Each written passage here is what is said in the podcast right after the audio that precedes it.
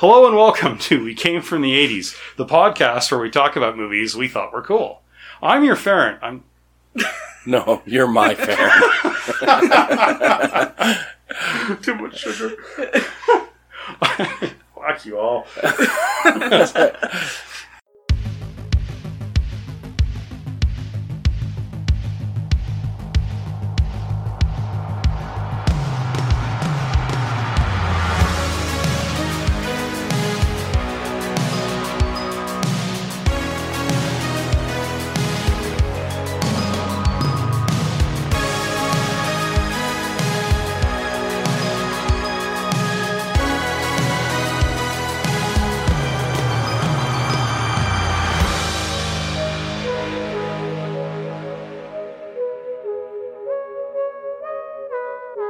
I'm your host, Farron. And I am the Shadowed Mapes, the housekeeper. And I'm joined by Heather, a creepy chick who won't stop asking me about my homeworld. And Raimi, a five hundred pound fat man who floats around and has a skin problem. Hello, everyone. Hey, Farron. Tell me about your homeworld. So today we are covering the nineteen eighty-four questionable masterpiece, Dune. And for some vital statistics, it premiered on the fourteenth of December, nineteen eighty-four. It was directed by David Lynch. It was written by David Lynch based on the brilliant novel by Frank Herbert, which I'm sure he's rolling in his grave over it. It stars Kyle MacLachlan, Virginia Madison, Robert Jordan, Jose Ferreira, and Patrick Stewart. And let's, of course, not forget Sting. So it cost forty million dollars to make and uh, only uh, only made thirty-one million dollars. Proved to be a problem for, you know, Universal Studios, right? So this was like the second attempt at this movie. Uh, in the nineteen, nineteen seventy-three, a, a Chilean director named um, Alejandro Jodorowsky tried to make this. And he and it was like this really, it was just messed up. Like Salvador Dali, you know, like the the, uh, the artist with yeah. the dripping clocks, he was going to be the emperor. They had Orson Welles in it. Uh, Mick Jagger was going to play uh, Feyd-Rautha. Actually, Mick Jagger's a pretty decent actor. Who else did they have in it? Yeah, it's... It was just really weird. They, of course, the movie never got made because this guy was gonna. It was gonna cost like thirty million bucks in the seventies, and this is before Star Wars, so yeah, that wasn't gonna fly. But there's a really great uh, documentary about it called Jodorowsky's Dune. And it's like I want to see them animate this because it was. Do you think this movie's messed up? Oh my! The animation was, or they well, didn't do it. They never did it, but I would love to see it done in an animated way. Oh yeah. Because there's no way you could film like it, the Jodorowsky version is so batshit crazy. It makes this look normal. Right. And this has got a lot of David Lynch weirdness to it, so it's almost it's almost for the best that it didn't get made. Right, you're yeah. my Farron. Shut up. My name is not a killing word. So, had either of you seen this before? Like you you'd not seen it, right, Raimi? No, this was the first time. And what'd you think? It's pretty good, and and the interesting part for a viewer who hasn't seen it, with Farron who is a bit of a geek. Uh, nerd. I don't know what the word. I don't know what the acceptable terminology is. I'll take. I'll take nerd. Uh, I'm good. He's uh he's a Dune um, connoisseur. So it's my uh, favorite book of all time. Watching it with Farron is pretty cool because uh, if I wasn't watching with Farron, it's a pretty good film. I could watch it and follow it, and it was good. Uh, watching it with Farron to learn that there's so much more to what's happening, and yeah, and it's uh, like Farron said, we could pause it every ten minutes and talk for an hour on what's missed or happening or whatever. So it's kind of really neat to see a film where, for a viewer, you can just watch it, but with somebody who's got some more expertise behind the scenes to know there's so much more is it's kind of intriguing, and that's why when you say the animated version, it'd be kind of cool because they could put they so much, it, yeah. they could put so much more into the animated version because. The sky's the limit on what you effects, can do. Yeah, yeah like that. So. Well, that's the thing. The effects in this are, even for nineteen eighty-four, they're pretty bad, especially any time you can tell they're doing it on like on a green screen. It's like, oh, I can see the black outline around the person. Like, well, and you think this is a movie, a sci-fi movie that's coming after Star Wars and Star Trek and... eighty-four, yeah, there have been three. It doesn't live up to the sci-fi yeah. uh, effects. They poured all the money, I think, into costumes and set, which are amazing, but yeah. So, Heather, you've, you've seen this, yeah? Oh, yeah, yeah. Uh, Do you remember when? Not really. The first time I saw it would have been on T V. Uh, my mom liked the book, so she watched it on T V, yeah. and being eighties, everyone watched it on T V. Yeah, like Super Channel or something like that? Or That's a little high-end for us. Fair enough. It was like Sunday afternoon Yeah, A B C had it. Uh, yeah, exactly. And that's actually how I knew there was a director's cut. Sometime at like midnight on one of the A B C like late shows, they showed a scene from the movie, and I'm like, hang on, I've never seen that scene before. And I'd seen the film many times. And I realized, oh my God, there's like a director's cut. And what it was is someone had sort of, someone at Universal had sort of bootlegged together. They got rid of the more violent, gory parts because it's like, you know, it's A B C, right? So then they put together this sort of bootleg, crazy, extended cut, which eventually got released as a D V D, like more properly. But yeah, they threw in all sorts of extra scenes to fill in the time. But yeah, it's uh, it was a long. It was a long movie. Actually, that's the thing. It's not. It's I in my head I had it that it was three hours, and I actually planned for that. Oh, until a few weeks ago, I went, hang on, it's only two hours sixteen. I thought it was much longer. I couldn't imagine an hour longer, though. The, I guess, yeah, the extended edition is an hour longer, and it does not benefit. Uh, not everyone had Cole's notes uh, Farron to watch with, and I'd, an extra hour maybe could explain a few more things, but yeah. Well, there's a lot more they show. They spl- explain a lot. You see a lot more interaction between the Fremen and Duke Leto and all this sort of thing. Like, there's a lot of really neat scenes, but because David Lynch didn't understand, by his own admission, did not understand the book, this was never going to work. Like, I saw this, like I said, Dune is my favorite novel. Frank Herbert is my favorite author. But I had not read the book when I saw the movie. And I saw this movie dozens of time on Super, times on Super Channel. You know, they'll show it like three or four times a week. And when you're, you know, when you're a nerd Farron and you don't like seeing your friends over the summer, so you hang out at home, you see it a few times. Uh, it's funny because when I decided to start reading the books, I, for whatever reason, because they were, it was just after he passed away, in like eighty-six he passed away, Frank Herbert. Just after he wrote the sixth novel. And they started pumping out all of his books, so I thought, maybe it's time to read it. But I couldn't find Dune. I could find Dune Messiah, Children of Dune, God Emperor of Dune, Heretics of Dune, Chapter of Dune, the other five, but I couldn't find Dune. I thought, maybe I'll just watch the movie and then go read the second book. And in the end, I thought, eh, maybe I ought to wait and read that first book, and holy shit, am I glad I did, because night and day. Like, they really, really are. But yeah, so I, I saw this. I didn't see this in theaters. My parents would... I could not have made them take me to this at gunpoint. I saw it on Super Channel like you. Um, also on T V. And I got it. Like, yeah, you I, look... I didn't the first time. Yeah. Uh, as a as a kid, it's like, this is too weird for me. Yeah, and, and that's the thing. Like, it's... That's why I almost didn't do it. I was worried because you're not, like, really into sci-fi, right? I mean, like, super into sci-fi. You're not the geek that... Heather and I are. Right. And I was worried that this would just be, like, you'd be going, what the what the hell is going on? Yeah, um, and that, I mean, with, I, I guess I come from the good mix of it, but we grew up just doing different stuff. Mm-hmm. We weren't. Yeah. So we, uh, I can appreciate mm-hmm. a good sci-fi. I love Star Trek, Star Wars. Yeah. I, I love all that stuff from the eighties. And it's just, I found this to be, uh, yeah, to be good. I, yeah. I, yeah, I was surprised by it. I was expecting a little more of a, mindfuck, as you called it. Yeah, well, and that's the thing. Like, it's sci-fi has a, a language of its own, and people who, like, if you say in any sci-fi, if you talk about a wormhole, immediately anyone who's into sci-fi knows what that means. Right. It's a sci- you know, it's a real scientific theory. Einstein-Rosenbridge, I think, is what it's called. But that's a language all its own. But if you know nothing about sci-fi, you don't have that underlying vocabulary. And this movie is really out there to begin with. Like, it's nineteen sixties. I don't think it was drug fueled, but it.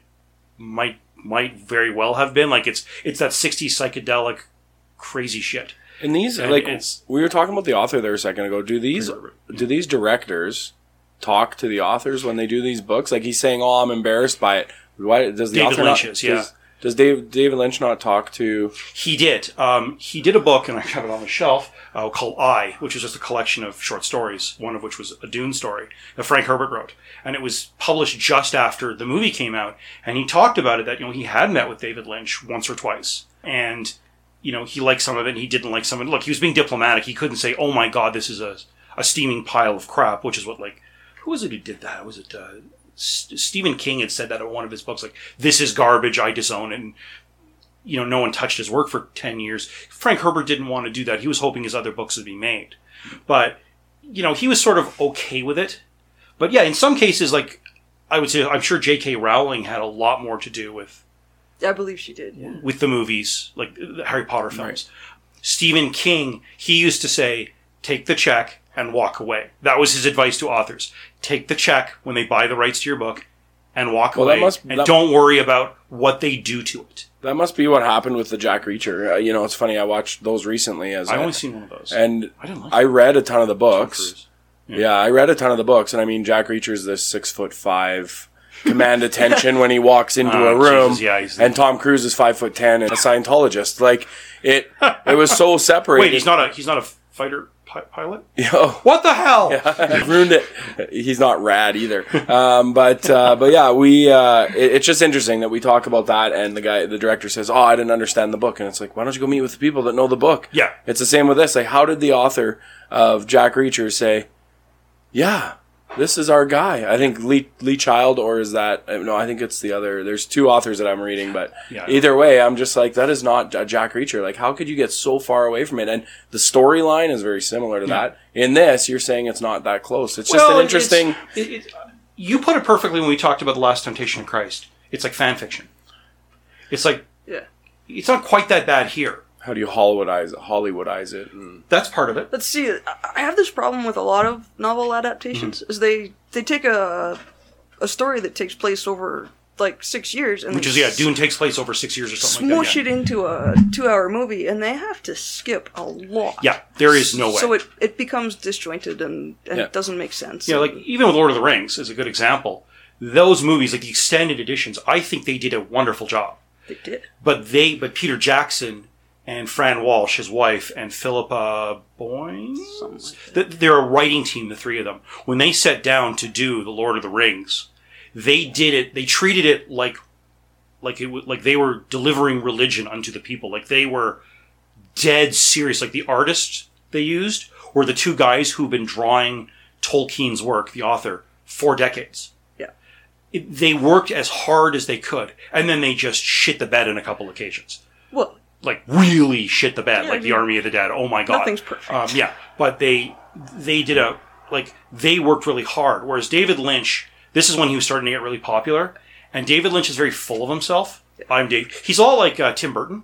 Oh right. I have my way of doing things. Stand aside, yeah. peasant. The I'm pro- gonna make this amazing. Yeah, um, and and the problem was is that like th- pe- this movie is one of these movies like the like the or this book Dune by Frank Herbert, which was published in sixty-five or sixty-six, it's considered unfilmable.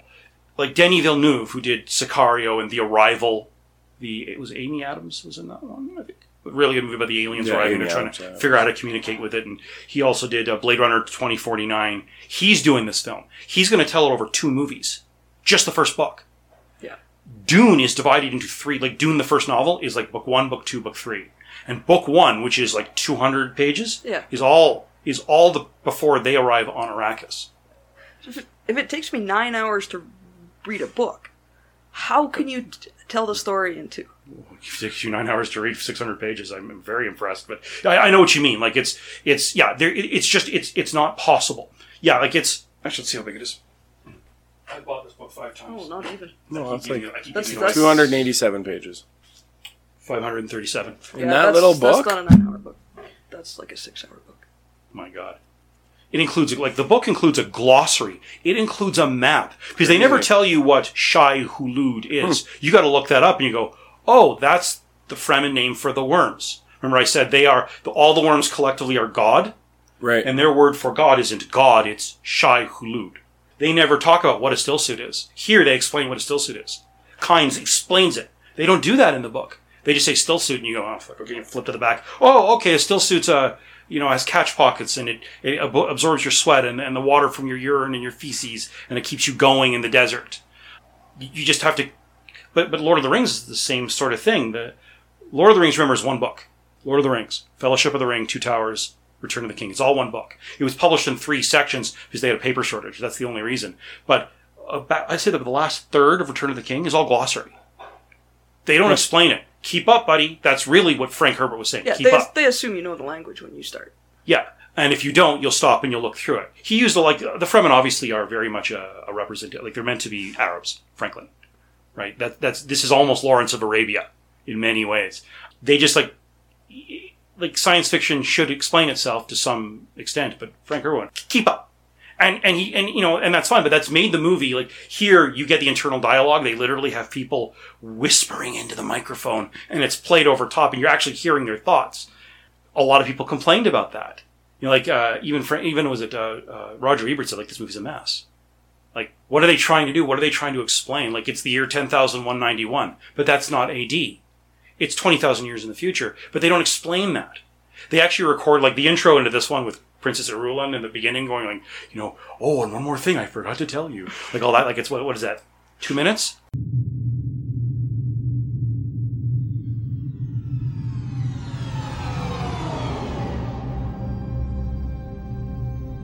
A beginning is a very delicate time. Know then that it is the year ten thousand one hundred ninety-one. The known universe is ruled by the Padishah Emperor Shaddam the fourth, my father. In this time, the most precious substance in the universe is the spice melange. The spice extends life.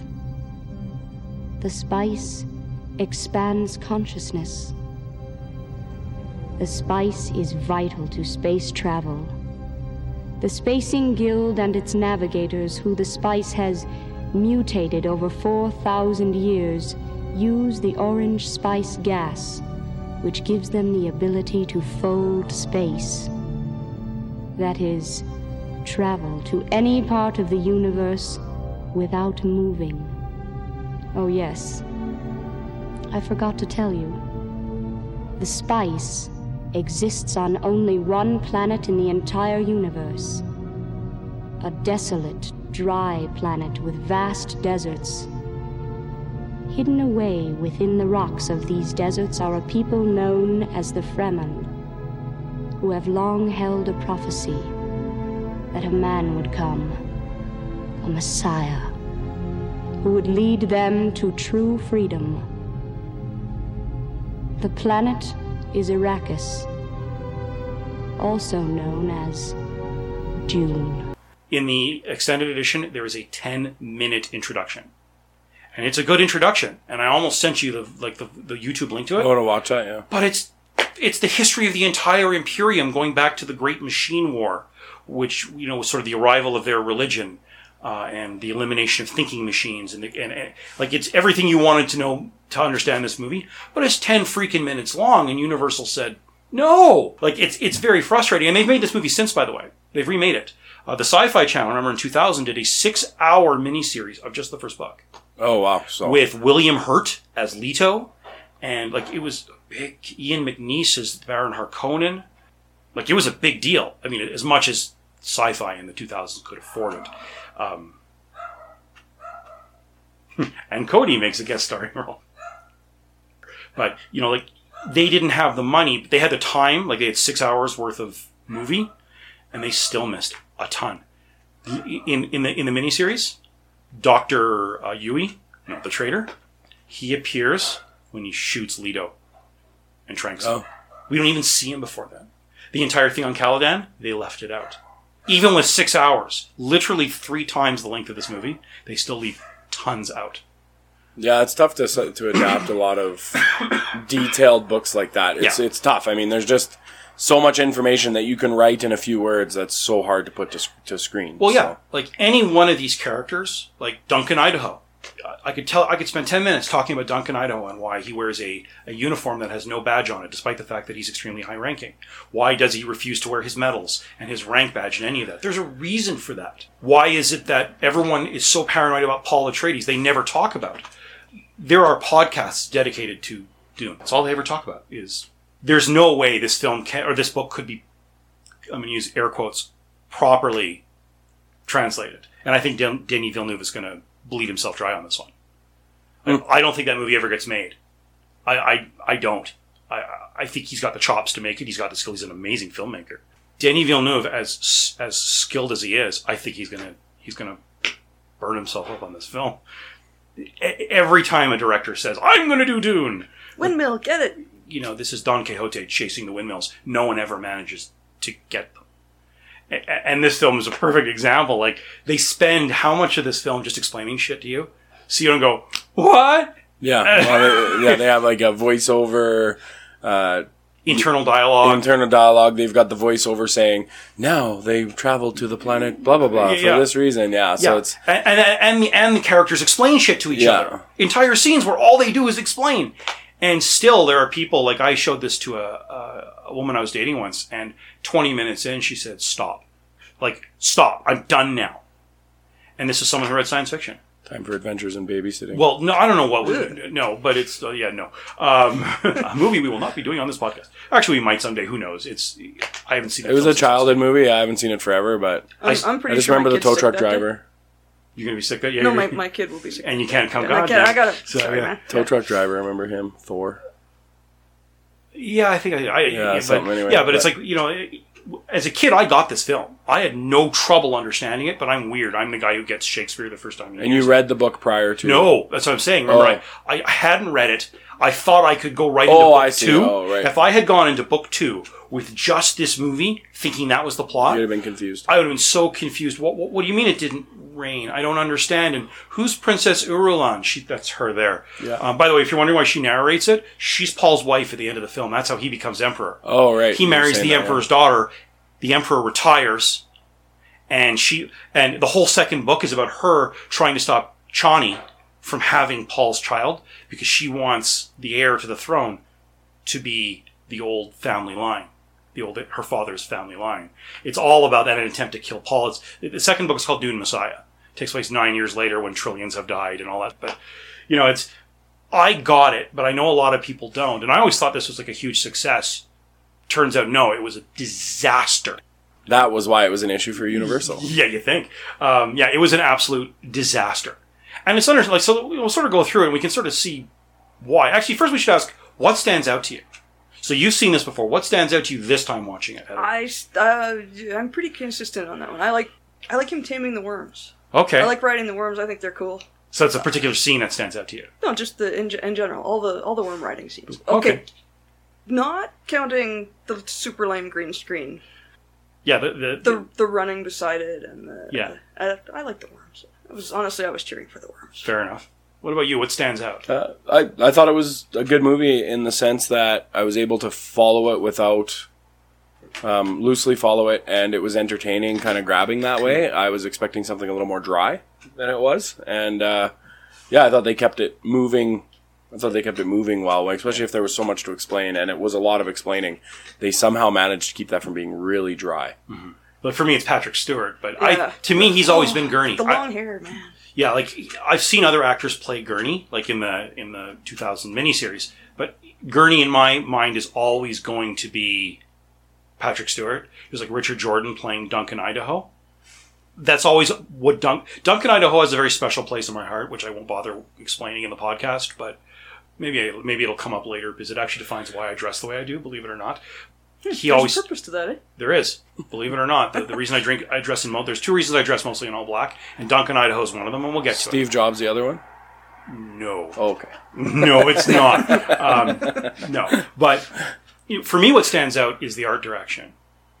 It's like the Baroque look to it. Like, it's gorgeous. The, the design, like Castle Caladan with all the beautiful wood paneling and... The, the looks of the clothing they wear, even Lady Jessica's wild uh, hairdo.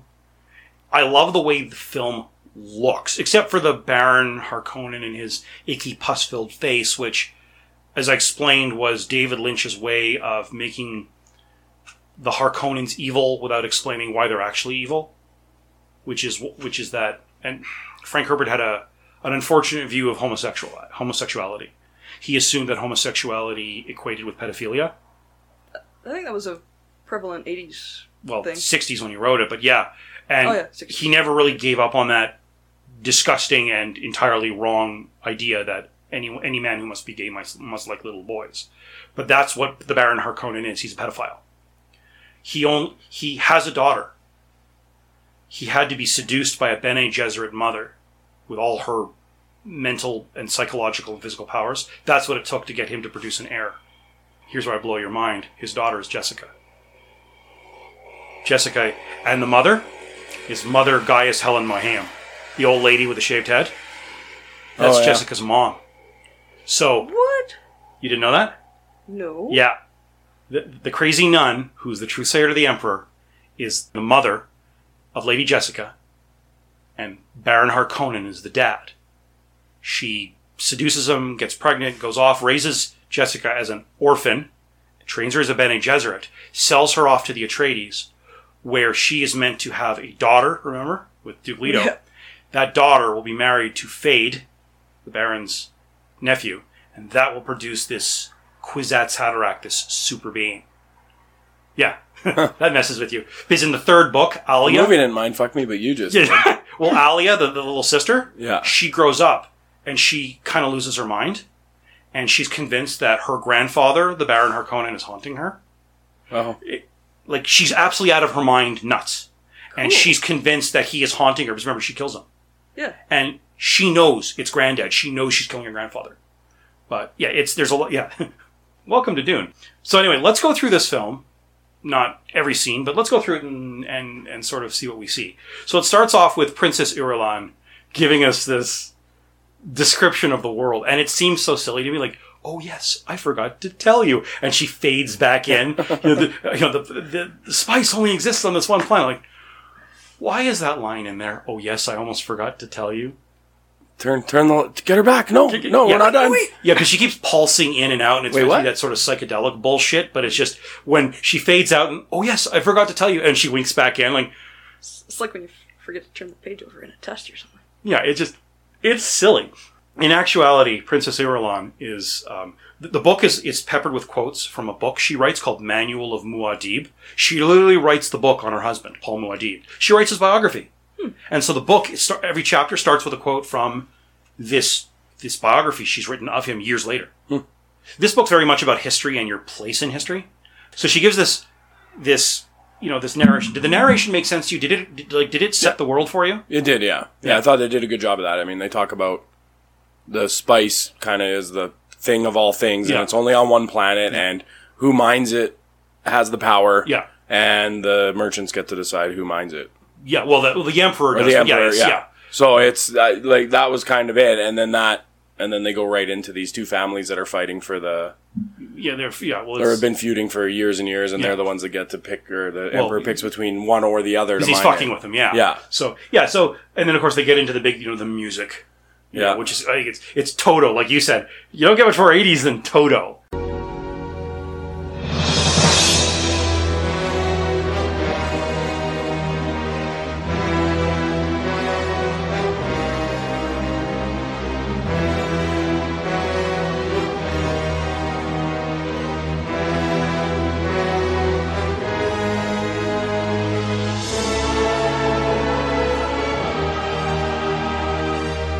The, that's the one they do the uh, was the winds in, or the rains in Africa, yeah. which is a rockin' good song, great song. Um, it's one of my favorite songs. When they had that in Stranger Days, I went, okay, I'm home, you know. But yeah, so they have the music, and then you get you know the secret report within the guild, and they just literally lay it out for you. Planet Arrakis, home of the spice. Here's a picture. Planet, you know, Caladan, home of House Atreides. Here's a picture. And I like, I thought that was kind of neat. Like they just, she's already explained it to you, and now they're going to explain it again. Well, and I think it's good, you know, they talk about he's the emperor of the universe. Which, the no, well, the known universe the known is just universe. another is a, is a way of saying the explored galaxy. Right, but they yeah. what they do is they narrow it down to this one galaxy. You don't have to think about, yeah. well, what's everyone else? What are the Klingons doing? What no, no, are the, no, no, no. You just, don't have to think outside of this because they narrow it down. Here's the galaxy. They actually show it. Here's the yeah. planets within the galaxy. They actually show them. Yeah. And then you kind of go one planet to the other, and yeah. you can follow along right out of what she's saying in the intro yeah. to that. It's very, like, yeah. lucid. You're yeah, in the books, like, they've explored the entire galaxy. They've never found aliens. It's just, all these books, I mean, obviously, they're, like, the worms are aliens and whatever, but they're only, in, in terms of intelligent life forms, these books only ever show you humans. Because humans have just spread out and, and inhabited the entire galaxy. So he, he, he rules a galaxy. But, yeah, like, you're right, like, they, they sort of explain it, you know, here's the deal, here's the command structure, there are many other houses. We only ever see two here. And Which then is they, good. It keeps things on task. It keeps things specific so that you're not... keeps you from wandering away. They don't, what yeah. about this or what about that? You don't have to worry about that. Well, they don't drown you. You could drown in this book. Easily. You right. could drown in, like I said, a ten-minute intro, and Universal just said, fuck no. And good for them. Because I think a lot of people would have walked out of the theater ten minutes to explain this movie and we haven't started yet. This well, and you'd feel you'd feel in a ten minute intro, you'd feel like they're explaining the entire movie. Uh, and the scary and like, thing is, it doesn't. Right. Well, and that's that's the thing is, I mean, any other movie, a trailer is what, three minutes? And Two, three minutes. Most yeah. most trailers don't show the entire movie, but a lot of them you get a good gist of what's happening in the yeah, movie. You know what the movie's about. So yeah. you, if you're sitting there for five minutes, you're like, okay, are they gonna? What are we gonna watch the movie? Or yeah. Are we? Are they just gonna close notes for it? Yeah. Close ten notes minutes. For us and, yeah. The entire history of. That's too long. Like the prehistory of this book for ten minutes. It's brutal. So then we get to see, you know, we the guild report ends with, let's send an, a guild navigator to find out what the hell's going on from the Emperor. And we get to see the Emperor, and he sits on his, it's called the Golden Lion Throne. It's the idea um, that House Carino, that's the Emperor's house, his family, their symbol is a golden lion. So he sits on the Golden Lion Throne, and everything is gold. So, you know, he sits, I mean, he sits in this golden throne in a golden room. I swear Donald Trump saw this and went, can I have that? No, no, if you ask Donald Trump, he was there. It was huge. huge. I did huge. it. It was all yeah. mine. Yeah. yeah. So, and then, you know, we get to see Bene Gesserit, and we don't know what her problem is, but the minute the the guild shows up, so the Bene Gesserit witch must leave. And that's a theme that they only sort of show in the movie, that the Bene Gesserit, this crazy-ass society of nuns, are viewed as witches. Not because, like, they can cast spells on you, but they're just powerful. They can read your mind, not because they're telepathic, but because they just know human psychology so well, they know what you're going to do.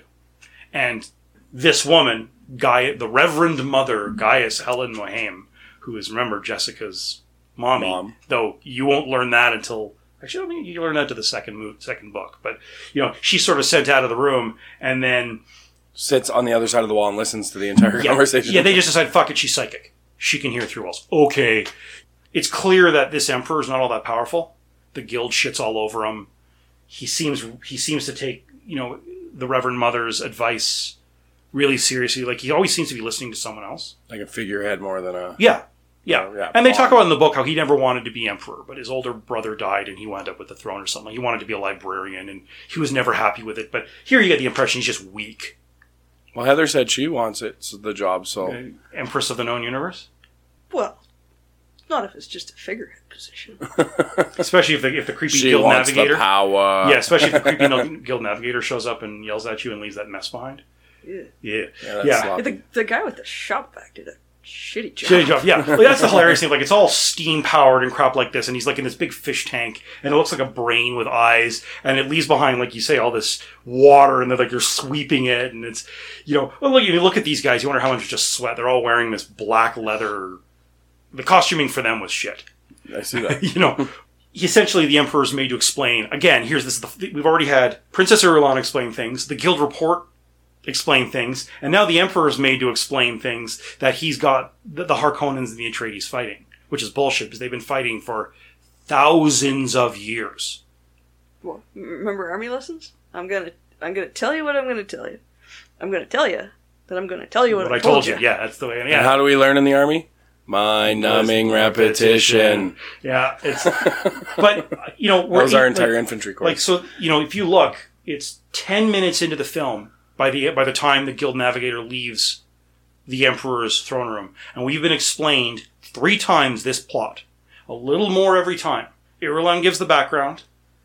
The spice, a secret report within the guild, gives the situation as it currently stands in a little bit of detail. And then the Emperor has to explain to the Guild Navigator specifically what's going on.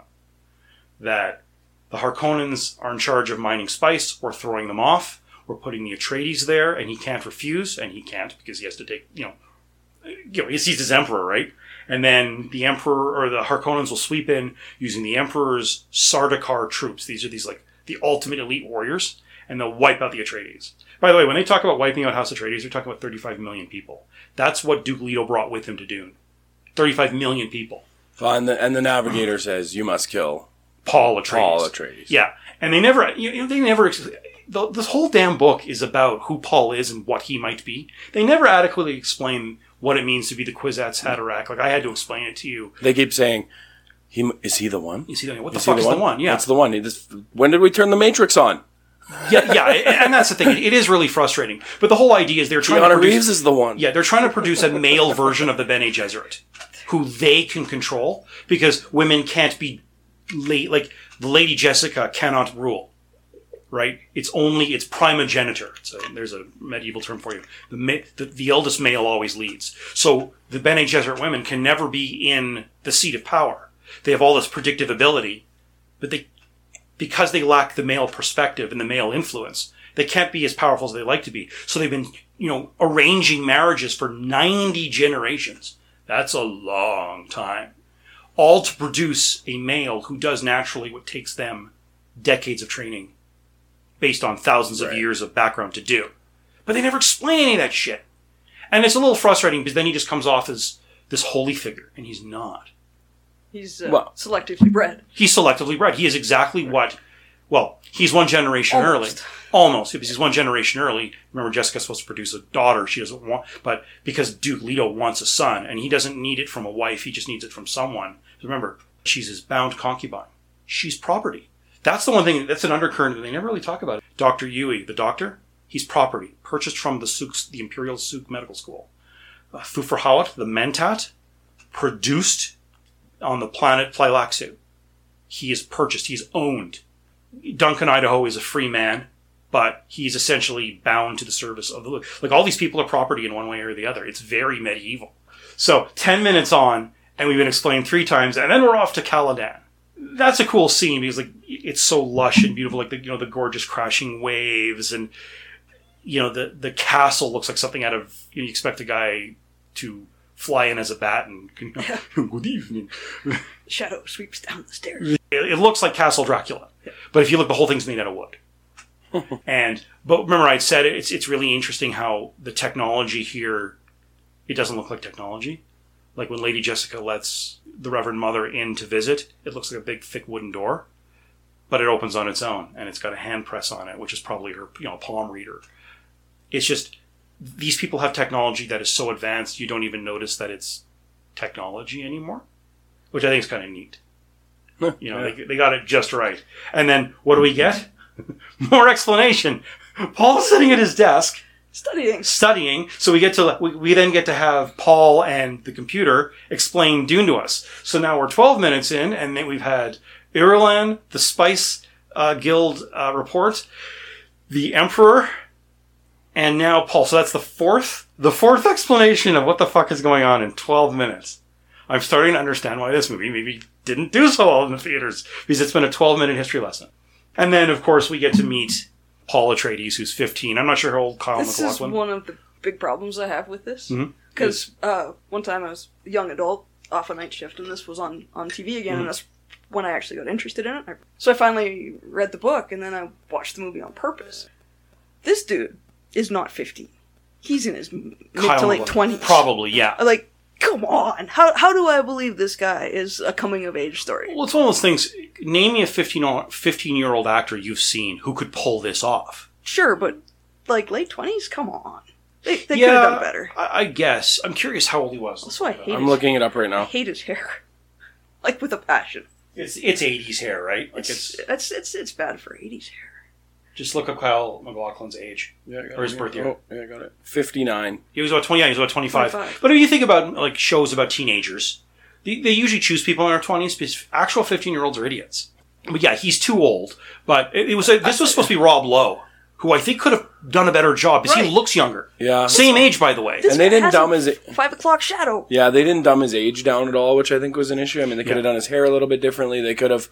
Uh, he comes uh, off as so mature. And we all understand. We all understand that casting fifteen-year-olds doesn't work yeah. very right. often. In Glee, maybe it worked a little bit. Even um, they, I think, were older. Even then, they, and, even then was pretty hall. Yeah, and they all have all ended up in prison or dead, so maybe not the best example of a show. oh, but uh, And we just lost twenty customers, uh, twenty, yeah, twenty yeah. listeners. He doesn't it. like Glee! Oh, no! I watched a lot of it. Um, but, uh, but yeah, I mean, they could have... It's funny when you have casting directors and stuff. He does come across as not yeah, fifteen. Not that's fifteen. A, if, if that's an important well, uh, feature is, to the is. story and yeah. stuff like that, the it, thing it's is not in, well... In the book, he's he's meant, he's he's he's hyper-intelligent. He's naturally a mentat. This sort of thinking human computer. He is well above his age, but you know when they did the when they did the uh, the, the mini series, they also used an actor who was about that, that age, twenty-five.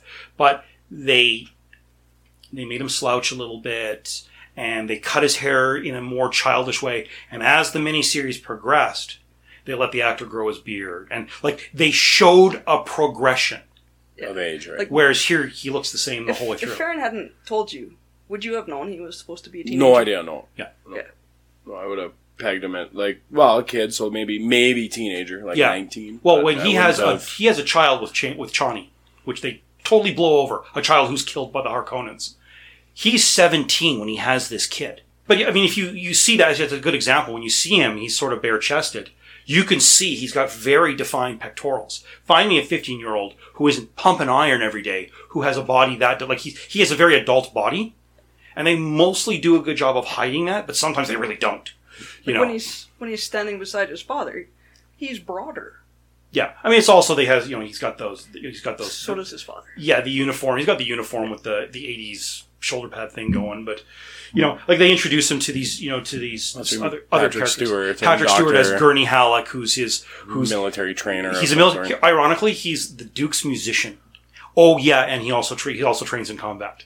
And then Thufir Hawat, who's the Mentat and also the Master of Assassins. And then Doctor Yueh, and, and actually that scene's almost word for word. He says, I mean, he says, I don't want to do shield practice. I'm not in the mood. And Gurney Halleck says, you know, mood is a thing for cattle and love play. That's actually, that that's that line is right out of the book. And he hammers the shit out of him, and that's actually how the fight ends, with passing this blade, because if you move slowly, you can move through a shield. Well, and, and I thought there was know. some foreshadowing there in the final fight, that's what was going to happen, and then they There's just fight duel, yeah. sure enough, hand-to-hand with no shield. Yeah. And so um, I was like, Why? They never explain that, because it, you can't use them in the, if you use them in the open ground, it drives uh, worms into a killing frenzy. No, well, shields, and, no shields on Dune. Oh, wow, They used yeah. it once, though. Uh, D- uh, Duncan? At the at the end, just just before he died, and they had this... He, yeah, he bowls over They them. had the special bullet that moves slow and penetrates yeah, the shield. Yeah, that's the movie, though, I think. In the book, he actually escapes. He's He helps... Uh, uh, he's there to meet Paul and Jessica and help them on their way, and then he gets blown up. Huh. Though he's actually in all the other books.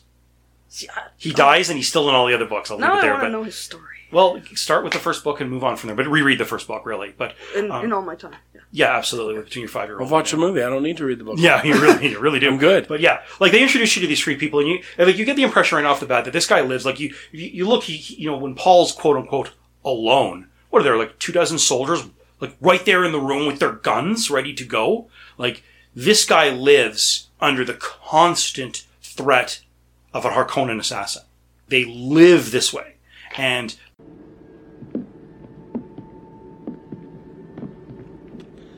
I know, Thufir, I'm sitting with my back to the door. I heard you, Doctor Yueh, and Gurney coming down the hall. Those sounds could be imitated. I'd know the difference. Yes, perhaps he would have that. Like, the whole point is this guy's fifteen years old, and he's already being taught how on the, his home planet... In his in Castle Caladan, the safest place in the universe for this family, he has to be worried someone's going to shiv him. That's the one thing about Dune. It's a grim place to live. No one lives a good life. Everyone is miserable. Like, finding one character who's happy. Yeah. Like, that's the thing about... That's what the one thing that sort of keeps me away from the Dune books, as much as I love them, is that it's such a... Like, death comes quickly. It's expected. It's, everyone's out to get everyone. Everyone's out to screw everyone over. And it's... A little, it's a little rough. This is very much an explanation of, like, here's another, like, this whole scene is all, again, explanatory. Here's this thing, the weirding modules, which, you know, sound becomes a weapon, which I guess is a neat idea. You have a weapon that can shoot, and you have various settings. Instead of having to hit the stun button or the kill button, you say something different. I guess it's a neat idea. Eh, but none of it's in the book. Oh. Whoa. None of it's in the book. You can't use lasers. Because when because they interact with shields and they cause, like, large explosions. Like, if you're in the same room with a guy with a shield and you shoot him with, they call them laser guns, the room isn't there anymore when you're done. Like, it's the, so this is a world where everyone has blades because shields have made lasers, their type of laser, useless. But here, you know, like like you say, it's there's only so much they can do, so they want to make it an entertaining movie that you're going to sit through two, for two hours. So they invent this weird thing with sound, and it's like, okay. And, like, the scariest training dummy ever. Well, there's the the training droid in uh, Star Wars. Oh, the little ball, the little that, ball that, that zaps you in the zap, ass. Yeah. yeah, this one has spinning blades and and they bolt. shoot out, and they you were. I'm sure the director's like, "I hope that doesn't fall out again." Like it's like the ricketiest old thing you've yeah. ever seen. And then he looks at him and goes, and like shoots off the little spear on it or whatever. Yeah, but you look at like, wow, one misstep and you need the doctor. Yeah, I hope you got your tetanus shot. yeah, no kidding, eh? But it, I mean, it's kind of neat. And then we meet Duncan Idaho and find out he's going ahead. And here's a character we don't learn a lot about. Um, in the book, they intimate that he has an affair with Lady Jessica and that Alia might actually be the daughter of Jessica and Idaho. That's a, a it's one of those things they hint at in the book and they never confirm it. But, you know, again, it's like we're we're now nineteen minutes in. We're still just introducing characters. And what does Duncan Idaho say? Well, Dad wants to talk to you. So now we get to meet Leto Atreides. And what does he do? Explains more. twenty minutes of nothing but explanations. But don't worry, because the next scene is him having a uh, dream, which is a prophecy, and yet another explanation. Uh, again, you start to see why this film maybe didn't do so well, because twenty-one, twenty-two, twenty-three minutes in, we're still explaining things to people. And then we get to meet, you know, the, the crazy shaved-haired chick again, and she's there to, you know... This is my favorite scene. The scene where she has to test him yeah. with the box. Oh, right. And the idea is that, you know, the idea being women have a higher pain tolerance than men. So you put your hand in this box and it makes you think. Gives you the man cold. More self-control. yeah. I've got the man cold. I need a nap. Yeah. And, but I mean, like it's, when you, when you imagine though, again, like everything here is about death. It's a freaking test to see if he's as powerful as everyone's afraid he is. Because they're afraid he's the Kwisatz Haderach. And if he pulls out, they kill him. They're going to poison him. Yeah, they got a, literally a needle against his neck with poison, with a poison tip. And, you know, he sticks the hand in the box and is like, the hand's on fire and melting and shit like that. And yeah, it's one of two scenes that stuck with me. From the first time I saw it as a kid, two scenes stuck in my head. This one and the the worm riding. The worm riding, yeah. This scene, when I was telling you, like, he, he has this litany against fear. The itching becomes... burning. Heat upon heat upon heat. Burn. Silence! Silence! I must not fear. Fear is the mind killer. Fear is the little death that brings total obliteration. I will face my fear. I am permitted to pass over me and through me. I must not fear flesh. Mind killer crispy. Fear is the death that brings total obliteration. I will face my fear. It's this long thing that he is taught. And it's really just a mantra. But I've used that. I've used it, like I said, I had a, I had a filling done, and I, I, I don't like the dentist. I certainly don't like getting a needle in my head. So when this guy jabbed me like seven times with that Novocaine needle, what am I saying under my, like, what am I saying in my head? I must not fear. Fear is the mind killer. And you know what? It works. I usually go with, don't punch him, don't punch him, don't punch yeah, him. Yeah, but, but if that works for you. Like I remember one time when, when, I, when I was on my Q L four training, they took us at, at C F B board, and they took us to the the, uh, the obstacle course. And it has this one obstacle where it's a, you know, a two-story high ladder and then a rope grid ladder thing where you, and then it leads across to another set of ladders you climb down. I'm terrified of heights. And I was actually saying the thing out loud. And when it was over, someone asked me, are you like really religious? Were you praying? I'm like, well, actually, and I told them what it was, is, oh my God, you are the biggest nerd ever. It's like, yeah, thank you. Yes, thank yes, you. I am. I appreciate that. It's like, he's looking at like, what? Well, I, the next weekend we went out, the guy came back with a freaking book in his hand, Dune. So I gotta figure out where you got this from. And I flip through it and I point to it and goes, oh God. And I, and he wound up reading the book. It's just, it's a mantra. It's something that keeps your mind off things, right? This guy, like, it's all about his mental conditioning. Like, you really start to get the impression this guy, like, he's a kind yeah. of a cut above.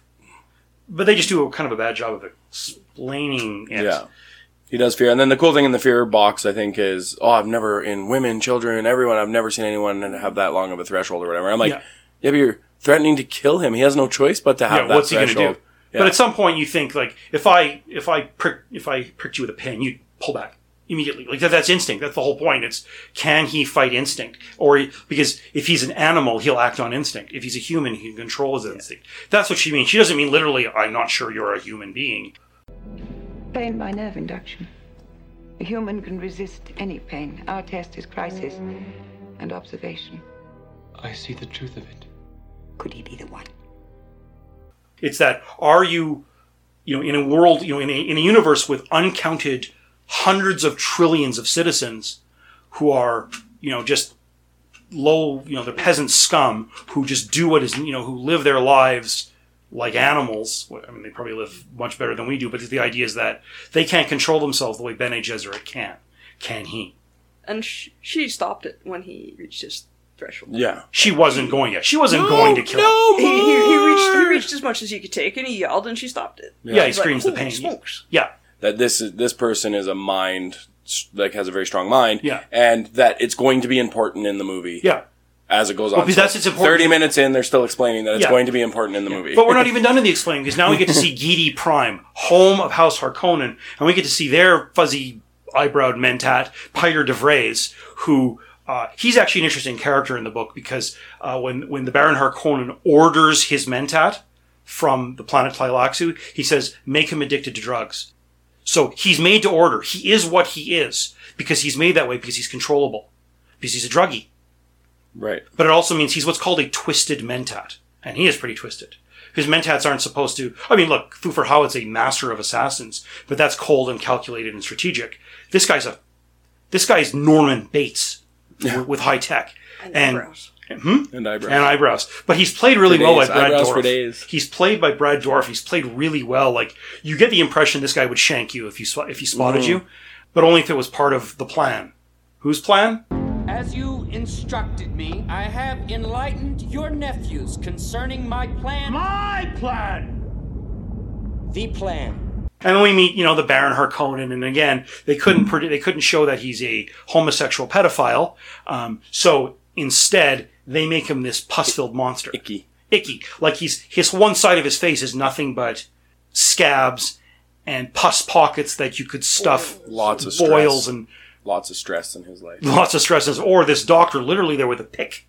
And it's gross. Like it's, but it's meant to be. And you see the servants, one of them has his ears sewn shut. The other has the eyes sewn shut and those little, it looks like, frankly, straws. black straws sticking out of her eyes. Like th- this is a place where mutilation is the style. But again, that's, that's David Lynch. That's one hundred percent David Lynch. But the one thing they keep is that Feyd-Rautha, his nephew, who, by the way, will be the heir to the family, he's pretty. Okay, well, as pretty as Sting could be. But the idea is he's this young, good-looking boy who, by the way, in the book is a duelist. His, he doesn't play soccer. He doesn't play football. He duels with blades. So it's not nearly the the foreshadowing in the book that it is in the movie that this will end with a a blade fight, because the Fremen have a big deal with one-on-one fights over honor. It, a lot of cultures do. And Feyd-Rautha, this is what he does for sports. So it's kind of going there. And, we, and again, more explanations. Now we're thirty-six minutes in, and what are we on, our sixth, seventh explanation? Now we know the plan, but the, the Emperor's already told us. They're going to sweep in, wipe out the Atreides. Now we only learn one new piece of information, which is that they have a traitor in their midst. Every, every time there's a new character, we get a recap and then how they fit. Yeah, yeah. And, and it's, then there's a new character. And, and, yeah, how they fit and a new piece of information in the overall plot. Mind-numbing repetition. repetition yeah. Our whole class did that every time they asked. That must be an infantry thing. We were medics. They we, want... we were not very smart. No, they don't say that. Us just, to think. Yeah, they just you're infantry. But, but uh, and you, if we think we're dead, that's that's true. Don't think for yourself. We see, think and for if you. we don't think, you're dead. Yeah. Exactly. So yeah, so now that we get to see them go to. Go to Arrakis, and and you actually pointed this out when you see the like inside the the Guild Navigator's ship, you get to see the Guild Navigator project an image of Caladan and project an image of Arrakis. Folding space, as folding they call space, it. Yeah. yeah, moving without moving, essentially. It's a wormhole, really, is what it is. But you'd mentioned you thought it was a really good way of explaining how this works.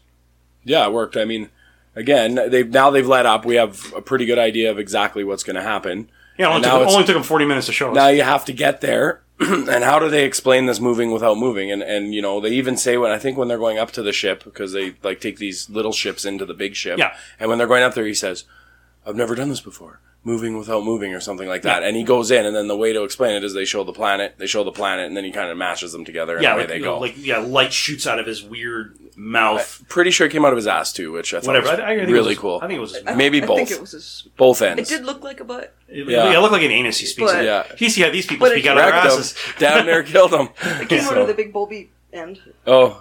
Yeah. It's fair enough. Mouth, Either yeah. way, I, there was a, I was like, is that out of his mouth? Oh, that's out of his yeah. ass. wow, that's an interesting scene. Yeah, but, that guy talks out of his ass. Yeah, that guy yeah, shoots light out of his ass. I yeah. want that as a skill. Think of the money you could make in Vegas on the corner if you could shoot lasers out of your ass. Think of the you and I have, yeah, you have, you and I have very different ideas of superpowers. Think of the plumbing bills, Heather yeah. says. But, yeah, so, like, that's yeah it, it was a good, really good scene. I mean, the one thing, the special effects, man. Oh my God, the, did they fail here? If, if you get out of this, like if you just take the average viewer and yeah. you put it into this, you know, we're thirty, forty minutes in, we're we have a good idea what the plot's going to yeah. be, and now they're eventually they're, they'll actually show the plot play yeah, out. With forty minutes of showing, yeah. Now they're playing out the plot, and I, I think they did a good job of doing that for somebody that hasn't. I think now you can yeah. watch the movie, enjoy it, and maybe not take out of it what you would reading the book and knowing, but yeah. you take out of it that it, it's an yeah. enjoyable try, film. Try to imagine a sci-fi movie these days spending this much time oh, yeah.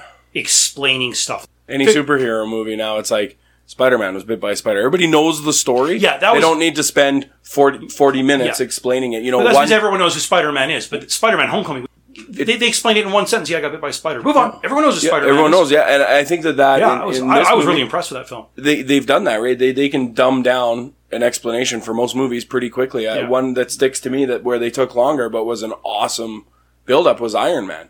The first one? I knew nothing about Iron Man. Yeah. I, I'm not a comic guy. I watched that and he's in the caves and how he became Iron Man. And it's probably twenty, probably thirty, twenty, thirty minutes. Yeah, so same, yeah. similar situation, but it's an action-driven, not a, every time someone comes in, it's like, let's second, talk about this. Yeah. Let, let me tell you what we've learned so far. Yeah, but it is a comic book. It's way less complex. Yeah. This and there's yeah. certainly one version of the origin story. Well, yeah, but that's the nature of comic books. Of course, yeah. I think of all the comic book movies I've seen, and I've seen many, I think Iron Man does the best job of an origin story. It, it, it took a minor, obscure character yeah. and, and launched him. Yeah, he yeah, was he was, was a nothing. He uh, was a nothing uh, character. I remember thinking, Iron Man, really? Yeah. But um, I the, the but, point I make but, with that is yeah. just that you say forty minutes in a sci-fi film now, yeah, it would no... take forever. They, like it would be a disaster, and it just shows that there's all these sci-fi movies out there that they can just like, here's yeah. your story, five minutes. It's a learning curve, though, right? Like, yeah, I'm so glad they figured it out and stopped doing that. Yeah. yeah, well, part of it is like we said, is people who watch sci-fi. And that's way more people than it used to be, especially with the popularity of comic book movies. The vocabulary of sci-fi and fantasy is much more prevalent than it was in nineteen eighty-four. True. I, most of people, people going to see this movie in eighty-four, if they dared to see it after seeing the, the trailer for this film, which is pretty wild and weird, like you had to start from scratch. You, you had to take baby steps because the sci-fi people would have seen would have been Star Trek: The Motion Picture and two and three, and the Star Wars films, which are, let's be honest, I mean, Star Star Trek is kind of, it's not surface, it's not desperately deep, but Star Wars is a millimeter thick. There's no depth to that. Sorry, Star Wars nerds, there's just not. There's not a lot of depth to that story. Yeah, but Star Wars! But it's Star Wars, and it's awesome, and it's simple, and it's pulp, it's Flash Gordon, and Buck Rogers, and that's fine, and it does it brilliantly. But you don't have, you learn pretty much everything you need to know, Empire versus Rebellion, good versus bad. The first shot is big bad Imperial ship versus tiny ragtag rebel ship. Like, you learn everything you need to know visually. There's a reason why episode four, Star Wars episode four, sorry, to me it's just Star Wars, um, is a brilliant, because it explains itself visually. This couldn't do that. Could you imagine if they just jumped into this and didn't take forty minutes to explain? Would you have any clue at all? How long I, would that scroll be? They would have just put me into this without you, and without, I'd have been like, well, but you said you would Did enjoy I take some it. Acid? Well, you would you would enjoy it, but it wouldn't be. Well, if they started it right here, though, forty minutes in, with them arriving on Arrakis, I would yeah. have honestly been like, "What is happening? Yeah. I need some more acid, or I need like it." Yeah. It's it gets a pretty wild. Well, that's why, by the way, in Blade Runner, the the, the theatrical edition had uh, a narration by Harrison Ford. The it, it should not have that. I was added later because people thought no one would understand the movie. Oh, Blade Runner, yeah. Yeah, so they added this. You turned it in very. I actually like it that way. It turns it into sort of this noir detective story from the thirties. But it was added because people were worried that they would watch this film and say, what the hell is going on here? I think it worked. But it did it well because it presented it in a way that filmgoers were used to, which was the narration from the hard-boiled detective. Here, it's it's explanation after explanation. It's showing how complex the book is. Trying to. Anyway. Trying to. Yeah, that's yeah. It. Just, yeah. Yeah. I don't blame David Lynch. He didn't understand it. He's trying to do right by it, but couldn't. So then we get to Dune, and they show this weird shit of some random woman who looks sort of like the Reverend Mother going, "He comes from the outer world." We have no idea who this person is.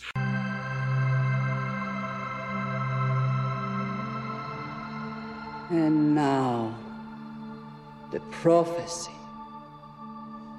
One will come, the voice from the outer world, bringing the holy war, the Jihad, which will cleanse the universe and bring us out of darkness. Other than she's a Fremen, she's got the blue eyes. We're not going to learn for the thirty, forty minutes that she's the Bene Gesserit Reverend Mother for the Fremen, which they never explain why they have Bene Gesserits, right?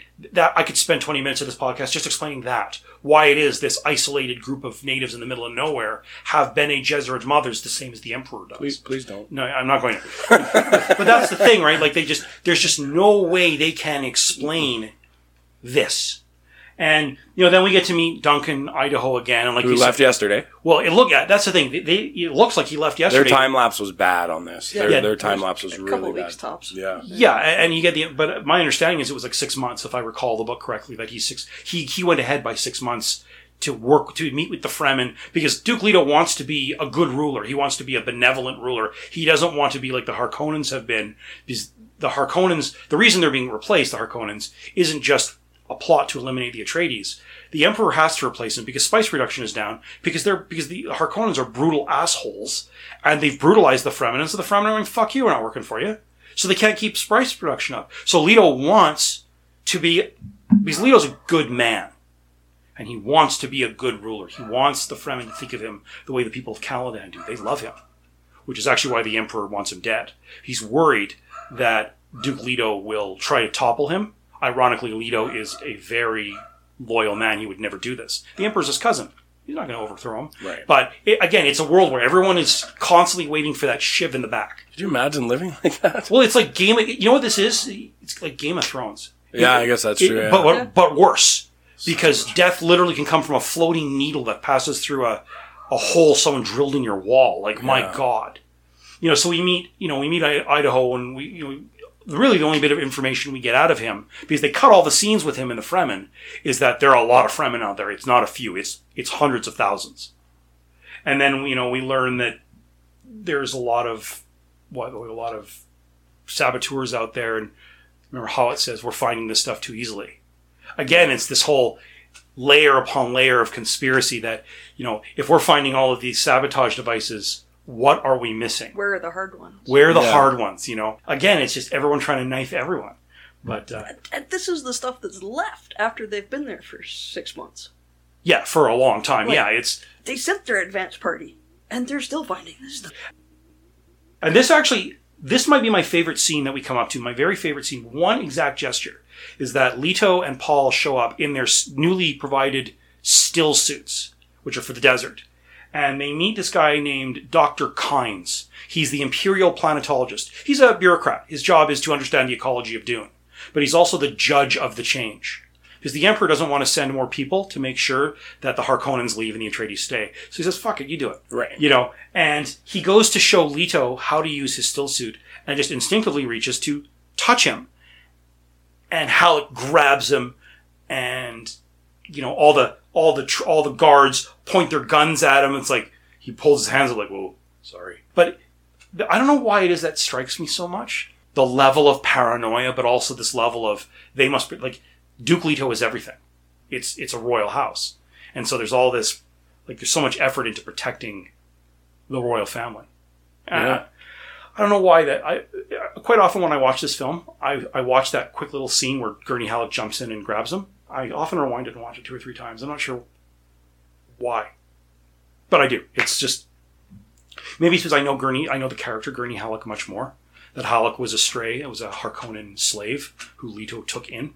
Right. And so he's desperately loyal to the Duke because he owes him his life. Well, it just shows everyone's out to kill everyone. Pretty much, so yeah. It's just like, even this guy who's just want to show them how to use the suits. What's in your hands? What are you doing? Yeah, exactly. Yeah, and it's, cool. It's really neat. And that's where they realize, you know, clearly that Paul's smarter than he looks because he knows how to put on a still suit. Never but worn one, never, never seen one. But I'm sorry, the, the way they showed it, it's like With he two didn't straps. Two, he didn't this, buckle this the straps. This clips behind your neck and that goes in your nose. Yeah, it's it, it's like all those sorts of things, and they don't really. I think it's the first time they quote Fremen prophecy, though. Yeah, and, you, and, you, and you shall know, know your ways. ways. Yeah. You've worn a still suit before. No. Your suit is fitted desert fashion. Who told you how to do that? No one. It seemed the proper way. That it is. Ye shall know your ways as if born to them. It's, yeah, because this is where we start to get the hint that maybe, because really what it is is Doctor Kynes, he's known among the Fremen as Liet. He goes native. It's his idea to green Arrakis, to eliminate the spice so people will leave the Fremen alone. Chani, it's his daughter. Well, and then they, they talk about who controls the spice, yeah, controls the power, so they're trying to... Yeah, it's all it's all this yeah. This is all about power. As because is, yeah. This is more important than anything. Like, again, if people don't, like what we were saying in the movie, all the royal families use spice because you could live to be two, three hundred years old. If you stop taking spice, you're gonna die. And so... to say nothing of it's important for, you know, navigation. There is no interstellar travel without this shit. And Kynes understands that. But even he says, you know, is it a link between the spice and the worms? Who knows? He knows damn well. It's it's worm shit. Spice is worm shit. They never know. Really come out and say it, though. They never do. You're right. Actually, in six books, I don't think they ever say it. But it's clear. It's, it's worm It's worm poo. It's worm poo. That's all, that's all spice is. But, uh, you know, they sort of fly out into the desert... and they make a big deal showing sort of like the shield wall. And you know, you'd think they could have shown that a little better. The city of Arrakis, which is where the palace is, and they talk about the shield wall, it's a crater. It's a big meteor crater. And it's, of course, kicked up this massive mountain range around it. And that's where most people live. Right. Because it keeps the desert out. Yeah. And beyond the shield wall is the deep desert. And they go off and they see, and we actually get to see, again, as much explanation as anything. But this is in the book, that they come across a spice harvester, and they spot a worm, right? And they realize the carryall, this large airship, should come and pluck the spice harvester out to keep the worm from, you know, eating it, has been shot down by Harkonnens. And so Leto is forced to evacuate these people on his own little ship. It's a neat scene, but it's... this is one of those scenes I think they could have left out. Like, Leto's going to be dead soon. We know that. They, they keep saying... the father's going to die. I mean, how many times is his death predicted? Right to the camera's face. They probably practically look into the camera and go, Leto's going to die. Yeah. You know, so why show this scene if you're not going to expand on his character? But this is where we sort of learn that Liet, that, you know, Doctor Kynes is one of them because he starts to pray, remember? Oh, yeah. You know, yeah. Blessed is the maker in his passing, may he cleanse, whatever. It's it's a prayer to Shai Hulud. This is, and in the book, this is actually where they clue in that he's in with the Fremen. But they don't have a problem with that. They think that's great. The next scene where Jessica and the doctor examine the household staff, including the principal from uh, from Kindergarten Cop, she's in there. She is the Shutout Mapes, the housekeeper. Sorry, still the stupidest line. Yeah, still the stupidest. Maying horses in the background. Uh, yeah. Housekeeping. Yeah. Fluff your pillow. They should have used her and Tommy. In what is that movie? Tom. Uh, that was one of those funny movies with Chris Farley. Oh, I've never oh, seen. He's like housekeeping. Tommy Boy. Fluff your pillow. Yeah, but so, you know, we get to learn that we learn his wife was killed by the Harkonnens, and they never actually tell you what it is, is that uh, the Harkonnens actually have killed his wife, but he doesn't know that. He thinks they're holding holding her hostage, and that's how they get him to betray his house. Right. Like, like because remember, he's owned by the Duke. He is property, but he's he's been, he and he's supposed to be unbreakable, but he's been broken with the belief that your wife is alive. If you carry this out, we will we'll release you to him. And of course, she's long dead. But yeah, it's... again, it's another one of those scenes, you know, we get this sort of the internal dialogue. You know, they must have killed his wife. He wants to say something, but he's holding it back. It's like, okay. Yeah. You know, it's, again, it's more explanation. We're now fifty-six minutes into the movie, and they're still having to explain the plot. I don't think I ever really appreciated just how much of this movie is... plot. Is, is, is, is plot, is, is the plot having to be explained to you while they play it out? Like... it'd almost be like they need David Lynch sitting on the corner of the screen, like in a Twitch video, explaining things, yeah, exactly. explaining things as they go. And then we have the assassination scene, yet another one, with the uh, flying arrow. Uh, the, I can't remember the name of it. I think it's just called the Seeker. or hunter seeker, a hunter seeker. It's just a, it's just a flying, um, Dart. It's a flying uh, needle. needle. Yeah, a poison needle. But it only, but it, but because it's like it's so small, and because it has to have a, like they, they talk about the suspensor field. It's what allows it to float. Because there's so much gear in there. All it can, all the camera can do is see motion, and so the shout-out Mapes walks into his room and almost gets stabbed by it, and that's where she introduces herself. Who are you? I am the shout-out Mapes, the housekeeper. You know, and that's where we learn she's a Fremen. She knows there's a plot to destroy. Like, after he almost gets assassinated. By the way, there's a plot to kill you. No kidding. Really? Thanks so much. Thanks, Captain Obvious. You know, she's she's in more of the book. Shout Out Mapes has a more of a relationship with uh, Lady Jessica because she's the women folk. She only deals with the housekeepers and that sort of thing. She has no, like, Lady Jessica is not sitting in on council meetings with Leto and Paul and his generals and advisors and Hawat. She does her own thing. She deals with the women. She runs the house. She runs the house. Yeah. Well, you see, even the even the military, even the officers who come to speak to her and introduce, like, this is the household staff. That's where, you know, where Huey scans them. They're female officers. It's the only female Atreides officers we see are the two who speak to her. Right. You know, it's sort of like, um, you know, quite often uh, presidential daughters, many of their Secret Service agents are female. Because they can go into locker rooms with them and things like that, you know, for obvious reasons. Also, it, it seems less obvious when it looks like you just got another girlfriend with you and really it's someone with a gun and, you know, and an earpiece and the weight of the federal government behind them, but whatever. But yeah, it's, you know, they find the they find the assassin. Of course, it's a Harkonnen right there in the palace. Gee, I wonder who let them in. Could it be the guy with the sweaty lip who wants to say something to Jessica? You know, it's what happened. Oh yeah, and then there's that night. There's the assassin. There's the end of House Atreides. So we're an hour into this film. This is one third of a five hundred forty page book. It actually ends with Jessica and it actually ends with them escaping, like crashing the the ship after they are hauled off into the desert. So, you know, halfway into this film, they've only told a third of the story, and they've done it mostly by explaining to us. And, you know, we learn that Yui's given them this poison tooth, which actually happens. They pulls a tooth out and puts in a poison one. And the idea being that he'll kill Harkonnen because, look, Huey knows this. Or you, not Huey, it's not. This isn't Donald Duck's nephew, Huey, Dewey, and Louie, but uh, the turf, the turf. Yeah, like he knows, he knows he's, he, he wants to get the son of a bitch, so he, you know, he plots the assassination, and it's just you, one thing that drives me nuts. If you see it here, he's always sweaty. Everyone in this film is always coated in sweat. Well, it's the desert, and he's wearing a lot of clothes. A lot. Yeah, and it was filmed in Mexico. And that must have been, and in the summer, no less. They filmed this in the summer in Mexico. That was some good thinking there, Dino De Laurentiis. He's the producer. Cheaper trips. That's cheaper all-inclusives. Actually, that's why they chose it, because they didn't have the budget. Right. The De Laurentiis family who produced this, they're the ones who, had, who bought the rights to Dune after uh, Jodorowsky's production went, you know, went completely off the rails. They, they wanted to film first in Europe, but they didn't have the money for it. So they did it in Mexico because they didn't have the money to film in, in Hollywood. That's actually why Star Wars filmed in England and in Tunisia. They didn't have the money to film in uh, in Los Angeles. Also, it's easier to stay away from the press when you're not in freaking Los Angeles. But so then, you know, you get the, the big attack. I'm not sure what there is to say about.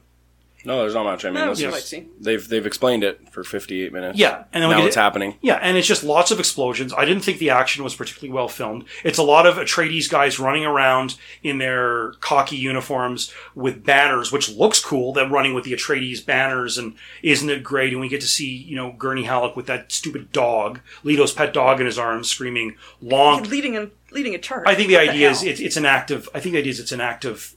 Of, of loyalty, I will pro- I will protect your dog. Like I'm That's gonna, not protecting a dog. I, I know, taking him into battle. I, I just think the idea is that he sort of probably scoops him up. I think it's just sort of this act of, I know it's a disadvantage to me, but look what look the lengths to which I will go.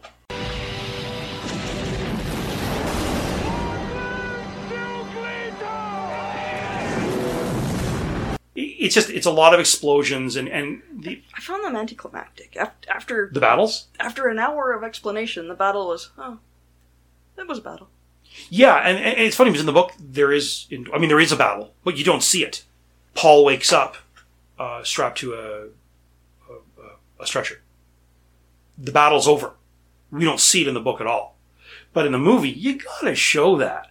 And I think they did a shit job. Yeah. Um, was... Like that's, that's the other way to say it.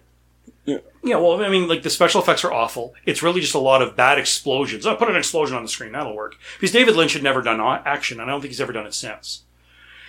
And he did a terrible job. Like, it's almost like he needed to bring in another director. I didn't notice. Did they have a Wilhelm scream for you? No. I hate Wilhelm screams. You, you mentioned that a, a, yeah, a time or two. A, a time or two. I fucking hate them. Uh, I, I think they managed to avoid it. David Lynch is not the sort of guy who would use a Wilhelm scream. Just the, the, the cheesy explosions, kind of. Yeah. And, well, I mean, it's just that the, the they didn't spend any money on special effects.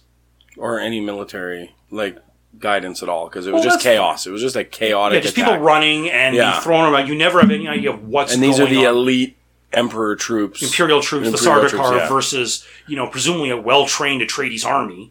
Yeah, you, like yeah. You, you just get it, just like masses of troops. It's, you know, I used to say about the Avengers film, I wonder if instead of storyboards, they filmed a guy with like uh, like an Iron Man and a Thor figure just sort of crashing them together, going, and they just said, okay, make that for me. Because this is the same sort of thing. It's like the kid who takes his army man and just sort of smushes them together, making... Yeah, the, the it, strategy it, is the well-known, get them, boys. Yeah, and, uh, you know... There's sort of a neat, like it's sort of a neat cinematic look to it. Like again, all these, these guys running on ramparts with their, with the flags, and it's cool with the music, which is, which rocks. Yeah.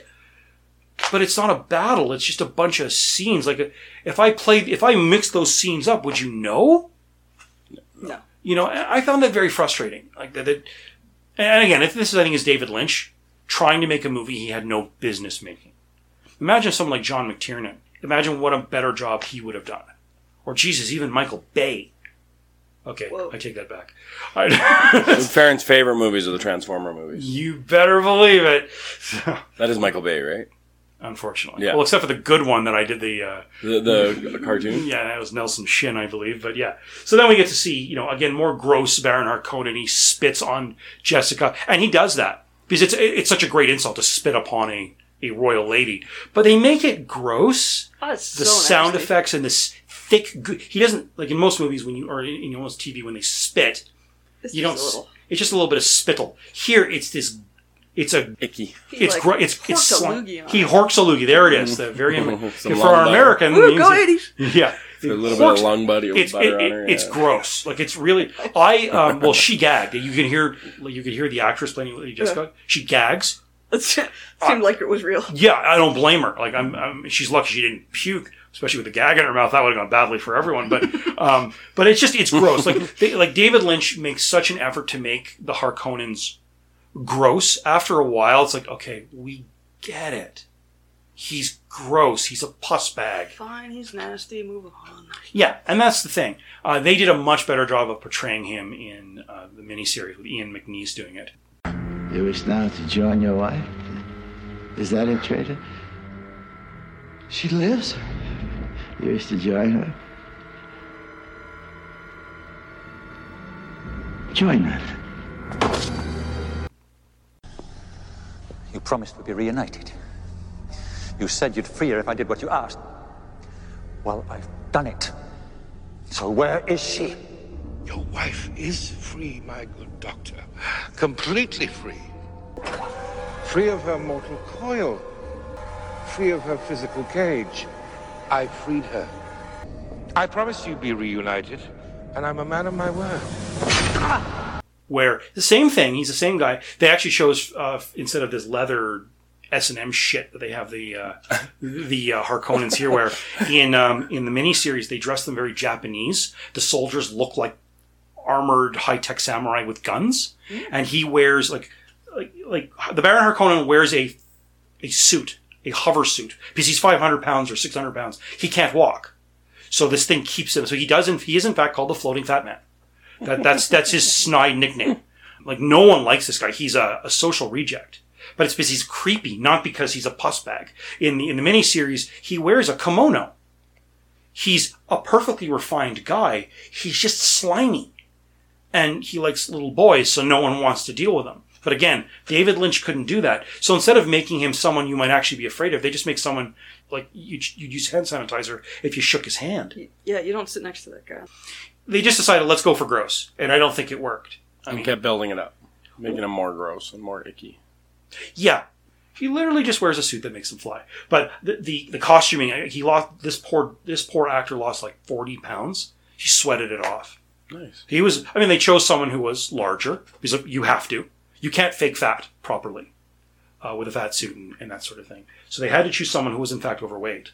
But this guy, I mean, it's just, ugh, it's gross, you know. And then, you know, we see them haul Jessica and Paul out into the desert. Uh, what they don't tell you is that uh, the Hark- Par- uh, Vladimir Harkonnen had actually promised um, Piter, the, the Mentat, had promised him that he could rape Jessica before he killed her.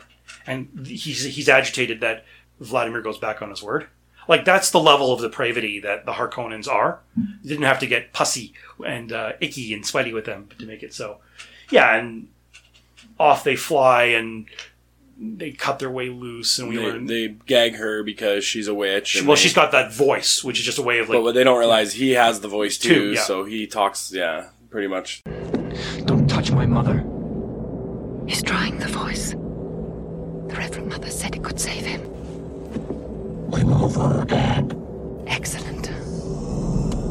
Cut my son's bonds. Yeah. You don't. You don't need to fight over me. So the one guy stabs the other, and. and it, These are not the droids you're looking These for. These are not the droids you're looking for. Yeah, and that's really what it is. And it's funny because uh, Frank Herbert actually sued Lucas. Because he said, the, you know, these are not the droids you're looking for. I was like, that's bullshit. That's the voice. The, the, and, and, of course, the judge went, okay, really? And that was the end of that. But, yeah, Frank Herbert sued over that. Because, remember, this is from the sixties. I promise you Lucas read those books. Yeah, it's silly. Like, in, in Dune, it's someone who knows human psychology so well, they know how to intone their voice in just such a way that you can't say no. In Star Wars, it's the Force. It's spelled F O O C E, the Force. Who's the Force? Yeah, it's, and then there's the scene with the tooth, and again, it's just sweaty, angry guy yelling at sweaty, half-conscious guy, and it's like... And he ends up not killing the Baron anyway. He missed anyway. Yeah, that actually happens in the book. He, yeah, he, he's, he's halluc- a little delirious. He's delirious oh, right. because he's overdrugged. Uh, because Yueh oh, drugs right. him too much. And so, yeah, when he thinks it's the Baron leaning in on him, it's actually Pirate of Race. And he he's bites down on the tooth and kills him. And, yeah, that's actually in the Oh, book. Fair enough. Yeah, it's, um, yeah, it, it is what it is. But, and then, you know, we go back to Paul. And the language I found for Paul became very stilted very suddenly. We are now in the, we have now entered the time when all will seek our life. Like, who the, like, how many fifteen-year-olds do you know? I can't wait for I can't wait for Andy to come to you in ten years. We have entered the time when all will turn against us and seek our lives. And that's when I call the priest. Did he what? Say it in Latin? Father Andrew. Yeah, the power of Christ. Yeah, that's uh, yeah, that's uh, and, and that's the thing. Like he he suddenly, it's like they flip a switch and suddenly this is a very different character. And I, I found like there's like there's clearly some character progression. They just forgot to you know. Film it. Include it. Include it, yeah. Oops.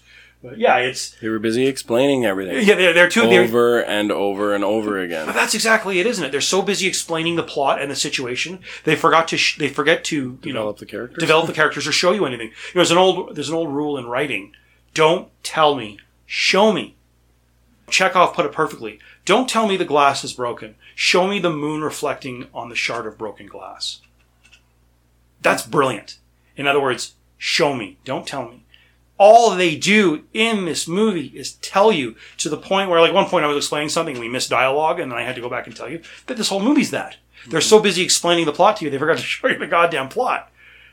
And yeah, we get to, you know, we, we get to see the, uh, the worm, which is not good. Well, the worms themselves are actually pretty cool effects. Yeah, I like the worms. But how they... Hammer's worms. Well, not, not quite, quite, but yeah, but yeah, it's a five hundred meter monsters, but...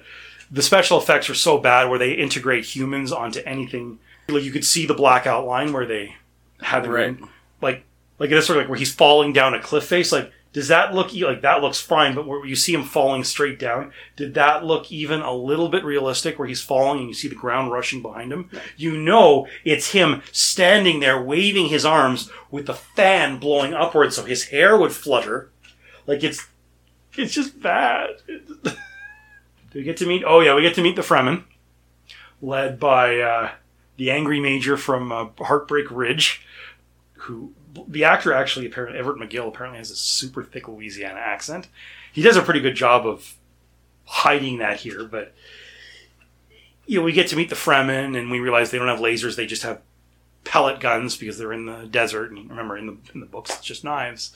But very quickly, he learns. We get he gets a new name, and we get to link up the prophecy because he keeps obsessing about this mo- this mouse shadow in a moon.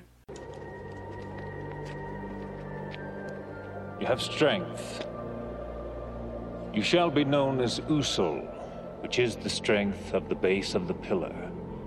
This is your secret name in our troop, but you must choose the name of manhood, which we will call you openly. What do you call the mouse shadow in the second moon?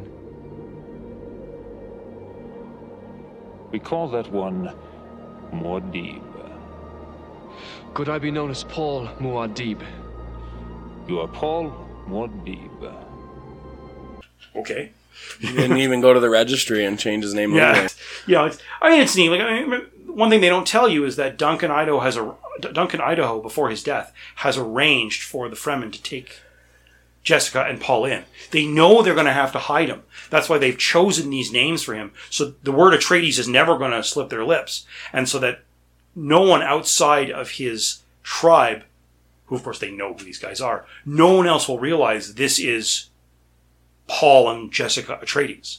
So that if some random Fremen is captured, all he can say is, I'm following Paul Muad'Dib. Well, who's that?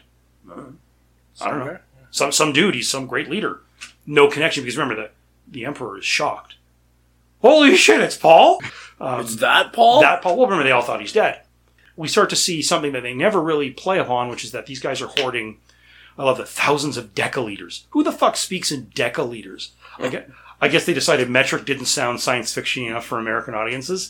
So instead of going with liters, they went with well, decaliters. Decaliters is metric.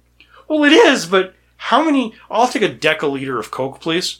Or do you say, I'll take ten one-liter bottles? I've never said either. Yeah. If you could buy, can you buy them in ten? ten one-liter. Can I get ten one-liter bottles? Don't they come in packs of twelve? twelve, yeah. It doesn't, yeah. doesn't work. That's why. If, yeah. they're, if they came in packs of ten, it would be ten decaliters of water. Yeah, but... It, or ima- one deciliter. Yeah, but imagine if you went and you, you ordered a bottle of water. How many liters do you want? I want a deciliter. Really? And what's that, sir? You know, as they reach for the, you know, the button under the uh, the button under the counter, you know, get the manager, get the manager. But yeah, it's it's one of those things, you know, David Lynch going, well, what sounds more science fiction-y than just metric? I know! Metric no one uses! Okay, like, we get to see there's a lot of water, and then we go back to the Harkonnens and we get to see more grossness. Yeah, you get to see him ickying about his nephew. Yeah, well, first we see the Beast Raban tear the the tongue off a cow and eat it raw. Oh, yeah. Because that's the... Because remember, he's chewing, and it's gross, and the food's coming out of his mouth, and at one point, the Baron Harkonnen actually reaches into his mouth, and he's pulling the chewy meat out, and it's like, it, why? Like, we get it. He's gross. The only pretty one here is Feyd-Rautha. And we learn that, yeah, like you say, uh, the Baron Harkonnen has an almost Trump-Ivanka-type admiration for Feyd. Um... Though in the book, Feyd actually tries to kill him. Uh, he puts a, a poison needle in the thigh of a male servant that he knows Hark- uh, Vladimir is going to molest that night. But Vladimir is okay with that because, oh, it's just the way the game is played. It's just more grossness, and then out of this steam bath comes Sting in his... You don't like Sting, you don't like Sting in the leather thong? No. I will kill him in my thong. I was thinking of buying one of those for Halloween this year. As long, I'll, I'll you ring you my doorbell, to. dude, and... Trick or treat. Well, seriously, I'll pay you not to. Is that yeah. a trick or a treat? I well, don't know. She's going to pay me not to repeat the phrases from that scummy guy yep. in, in uh, Roxanne. She's going to pay you not to, to wear your, the Sting I'll, leather I'll pay you thong. Both to keep your clothes on. This is another one of these characters. Like, they got Sting, and that probably would have been a big get in the eighties. He was probably well known by. Oh yeah, he was. Um, well, I, had, police, I, had, right? I had friends with huge things for him. Really? Post, okay. Posters in their room. Yeah. So they, they they have him do this character, and I think he does an okay job. I think Mick Jagger would have done a better job just because he's a better actor. But they give him nothing to do here, except come out in his thong. Well, yeah, he we've seen him only a few times, and really all we know is that he's pretty. Well, he's he's fit too. He's really fit. He's really wiry thin. Actually, I wouldn't define that as fit. It's just really skinny. I don't think he's especially muscular, but like, they make a point in the book of showing what an athlete he is and what a great fighter with a blade he is, because that's, again, he's a gladiator. He, this is what he does for fun. He also cheats, but that's not the point, as we learn at the end with the, you know, the, the poison blades and shit. But it's like, okay, he's pretty great. What? And this is actually, I think, where they where, where with the internal dialogue, where the Baron Vladimir says, you know, once Raban has brutalized these people, I'll send them you, pretty Feyd. Because that is, in fact, like, like if you saw in the credits at the end, they call Raban the Beast Raban, because that's actually what the Fremen call him, because he's a monster. He's needlessly brutal. They, you know, after after a year or so, or six months or whatever it is, under the gentle tutelage of the Atreides, the way to get them back, get, get the Fremen back in line, is to send them, you know, send Raban to Governor Arrakis, and then replace him with someone much nicer. But again, how do we know this? All we know is he likes his steam baths and his his leather thongs. I don't know, man. This movie is less good every time I think about it. I just... I, I, I like that it's not his music. I mean, I, I like the Police. They're they're great. I wonder how this would have done with an actual rock soundtrack. Yeah, but like, to have Sting starring in it, music by Toto. Yeah, that's... That, that, but Toto does a good job. It's oh, really yeah. great music. No, I, I, I like Toto as well. They did a good job. Yeah. And so then we go back and we learn that, you know, the, the they, they're going to turn Lady Jessica into a uh, into a Reverend Mother and make her drink the water of life, which is the bile from the baby worm. They quite smartly left out the orgy that follows this scene, because she transmutes the water of life, spits it back out, and now the tribe may drink it safely. That's the ritual. Oh. And then there's an orgy, which they include in the miniseries, by the way. Oh, good. it's it's it's P G rated orgy, but it is in fact an orgy.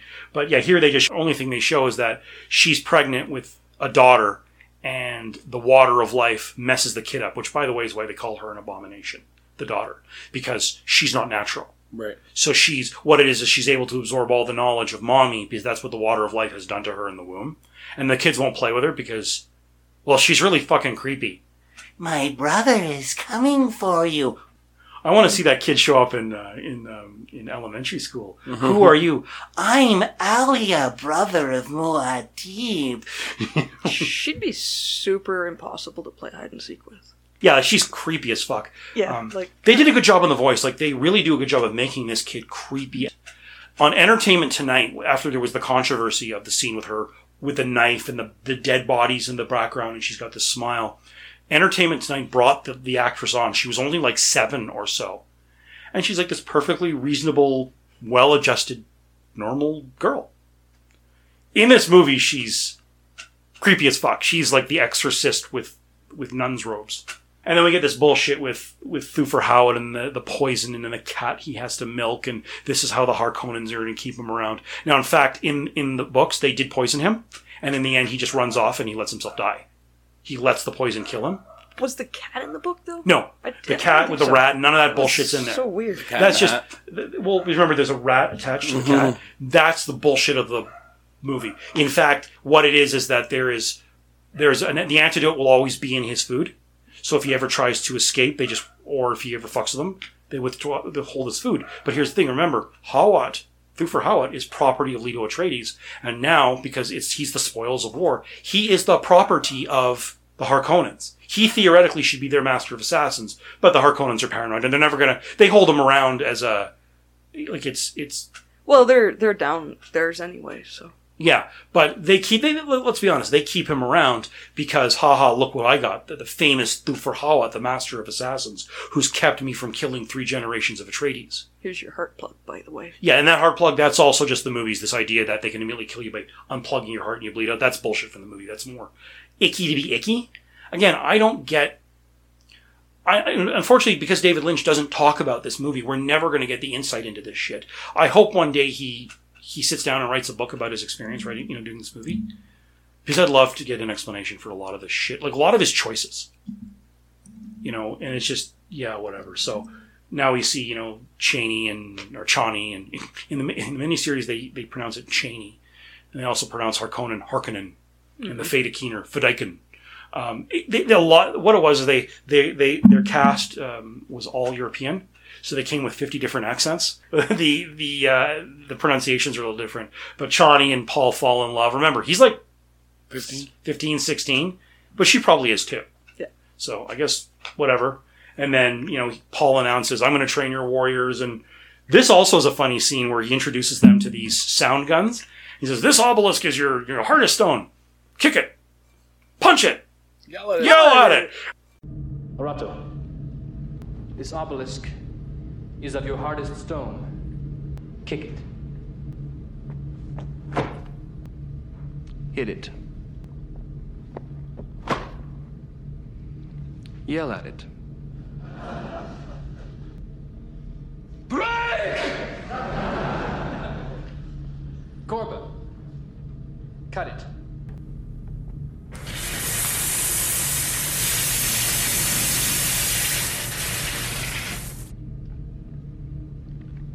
Move back.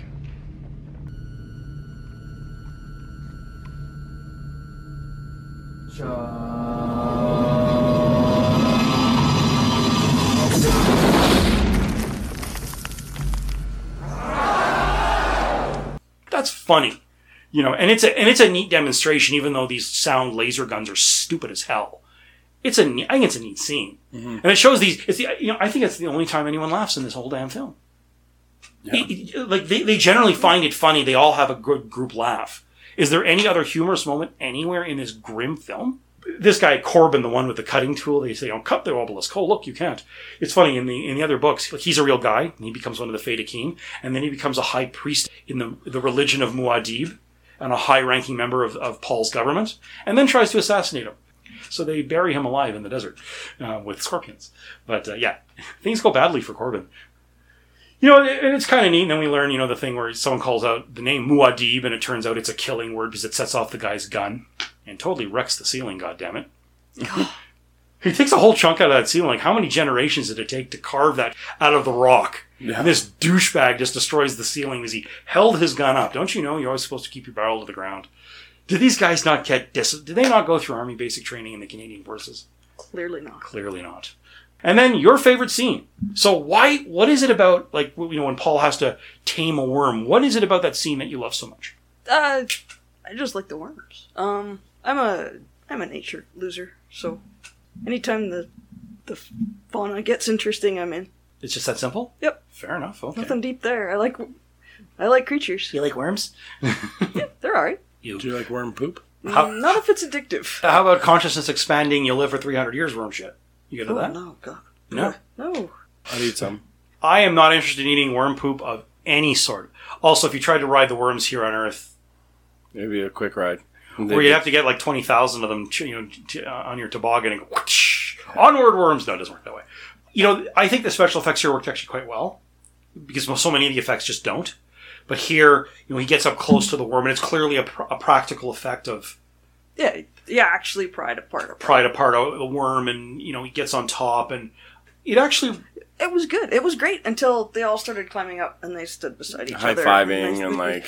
meaningful grins. And but I, I was neat, because so he's become a man. Like I said, it's the Fremen bar mitzvah. He's now a, an adult of the tribe, even yeah, though... Yeah, but the deep, long looks, the the male bonding, mm. and the green screen, and like, oh... I didn't, I didn't mind the smile, just the idea that, look, I did it, I'm one of you now. Join me on top of my worm. Yeah. Maybe, I, I don't know, maybe I just thought that was neat. I thought the music was fabulous in that scene, like the triumphant, with the with the choir in the background and him. Yeah, yeah the know, music was good, the worm was good. Yeah. Maybe the, it's just been a guy. The, I, the green screen was so Oh, lame. Yeah, the green screen is bad, but I had no problem with that. I had no problem with him looking at Stilgar, the leader of his tribe, which is Seech Tabar, if you're curious. Seech is what they call their underground hideouts. And Tabar is the name of their particular hideout. So Stilgar, who is the leader of the Fremen, he's the tribal chieftain. I've got all this stuff rattling around up there, don't you, Farron? Someone once asked me, how much history do you know? I said, I've forgotten more than you'll ever know. Yeah, and in addition, crazy. I have all this. You know, but, Did you yeah, read all of this, like, yesterday? or? Uh, I read Dune only once, and it was grade nine, so that would be nineteen ninety. Yeah, that's amazing. you, you know a lot about Dune. Yeah, you like and nothing, like a, nothing compared to what some people like a kid in a candy store over there. Yeah, it's it's, but it's kind of neat that like I, I like that he looks at Stilgar. He sort of looks at him and was like, "I'm a man now." They they leave it off here. They covered more in the in the miniseries that a lot of Fremen won't follow him because he's not a man in the tribe yet. He has to do this because no one like you're just some outsider. But once he learns to ride the worm. he starts to bring in the other sieges, the other tribes. That's a problem with their timeline again, because I thought it was like a day. Yeah, it looks like it does. Well, I mean, you get the impression when I said, you know, the daughter grows and Chani's love for... Yeah. But yeah, you don't... Like, have, have a quick nap, change your clothes, we'll go do this. Yeah, you, you get the impression maybe it's a, a days or weeks or something like that. And at one point they talk about for the next two standard years. That's irrelevant that talking. That that's was later. after, that was later, that was... In fact, that's the next scene. After he rides the worm. Yeah. Then it, he wages war for two years. Yeah. But the time between he's rescued, and then he teaches them the gun, and then he rides the worm. You get the impression it's a few days. It's like... It's like G I. Joe training. Yeah. In that movie where they train in twenty hours. Yeah, and, and here's the thing, though. It's it's uh, like it's it's months. It's months and months and months of him learning. They spend time teaching them how to walk, how to wear your suit, how to dress, how to conserve water. Like, there's this whole education. And they said, like, you're adults. We're having to teach you what any two-year-old in our tribe knows. But you're right. Here, it's like, well, that was yesterday. Today, you'll be a warrior. Tomorrow, bar mitzvah. Without the kippahs and the and the bad music. Like I said, in the in the book, the Fremen won't fo- many Fremen will not follow him until he rides the worm. In fact, the only reason Stilgar is willing to follow him at all is because he trusts Duncan Idaho. And Duncan Idaho said he's a good Paul's a good man. Also because of the whole religious thing, they think he's a messiah. Which yeah, he is. He's got a big worm. He's got a big worm. You know oh. what they say about a guy with a big worm. Yeah, I don't want to know. Yeah, and so like for the next two standard years, and you know, we learn he's He's attacking the, you know, the, the spice harvesting, and we learn that the beast, you know, Raban doesn't understand why, and they sort of blow this one by that they even miss the uh, line where he says, "Don't shoot the smugglers," and, and Stilgar says, "Oh, it's too bad. I thought they were Harkonnen." They just blow by that that there are smugglers on board who are smuggling spice. Because, you know, I'm sorry, if that's life, there are criminals, and and this is where Gurney Halleck has just accepted he's going to be a smuggler, and he bumps into Paul by accident. And they burn through that in, what, ten seconds? Mm-hmm. Gurney Halleck is someone he's known since he's a baby. Yeah. He calls him, "You young pup." He's essentially, he is more of a father than Leto ever was. And they just blow by it. It's like, this was important. Like, they also miss the part that when they get back to the siege after he bumps into Gurney, Gurney tries to kill Jessica. Because the Harkonnens let it, let it out as a rumor that Jessica was the traitor. Oh, right. That she betrayed, because he doesn't trust Bene Gesserit. He never has. He's never trusted Jessica. And so when he hears the rumor spread by the Harkonnens, he goes after Jessica. And it has to be explained to him, no, no, it was Yueh. Here's the proof. Here's the letter he sent, which is, not, again, not in the... It was a letter or something like that. But yeah, the point is they blow... They, they, they spend all this time on, on these scenes that don't matter. And the scenes that do matter for character, they do, ah, do that in five seconds, you know? Yeah. And then we get to go back to the throne room and, and see uh, the uh, guild translator, who seems to have a little bit of an infection in his head, more than last time, as I recall. Like, he's all gooey on the side, and he's got a bloody nose, and... He's turning into a Borg. Yeah, he looks kind of Borgish, doesn't he, with the tubes? He seems in much worse condition than we saw him in the beginning of the, the movie. It's, it's been a stressful couple of years. I guess so, yeah. He looks, he looks like maybe he took a shot to the head or something. Yeah. And we realize that, you know, I think that what they're trying to show with this scene, which is not in the book, is that the, this is, you know, the Empire, the Emperor and his government have started to figure out that the Harkonnens are losing control of the situation, despite the fact that Raban has been hiding this from the Vla, you know, from Vladimir Harkonnen. You know, the Baron is way too smart. Of course he knows what's going on, but he's pretending not to notice because he keeps waiting for his, his nephew to sort this shit out. But now it's made its way to the Emperor, which is bad. And then we get the scene where he takes the water of life. And remember I mentioned this is the one scene that Frank Herbert had always said he liked better in the movie than he did in the book. In the book, Paul just sneaks off on his own, drowns a baby worm, literally pours, like holds it up, and the thing and the, and the body, like if it vomits up its bile, and he drinks it. And he goes into a coma for weeks and weeks. Because he's transmuting just as his mother did. But here it's like they're out in the desert and all these worms show up and they raise around them, and the the, the uh, it was it was well done. I liked it. Oh yeah, yeah. And the Feyd-Rautha, like these Fremen, his personal guard with, you know, Harkonnen blood on their shoulders. They kneel in prayer, and it's they're not attacking. They're not, att- but that's cool. Like it's obviously it's very spiritual, spiritual, which doesn't work with the book because here they recognize religion is about keeping the masses happy. Ritual is about education. It's not. Like, there's no belief in an actual God. No one who is in a position of power thinks religion is anything other than a means of control. Like, that's why there are Bene Gesserit among the Fremen, because the Bene Gesserit sent their sisters out into the universe and seeded every little group of humans with the Bene Gesserit, so they could control the, where in the universe you went, you would have some, the Bene Gesserit would have some measure of control.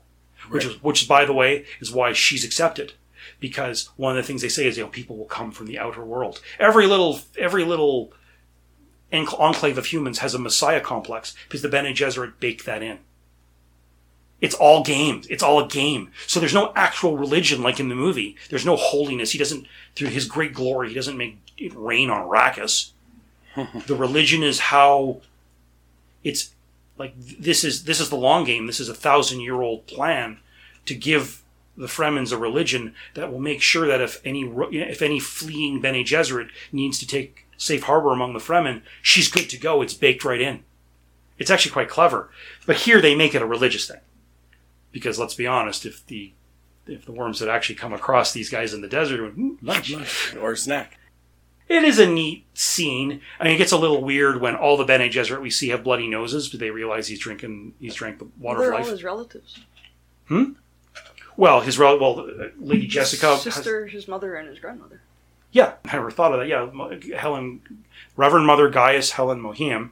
Gaius, by the way, is a male name. So I didn't but, know where she fit until you explained that. That she's, yeah, she is. If, if she's his grandmother, then that then that fits. Yeah, yeah. Remember, she and the Baron Harkonnen had Jessica, who then has yeah. Paul and, and, and Alia, who, by the way, goes by the name Alia in the books, is called Saint Alia of the Knife because of that scene.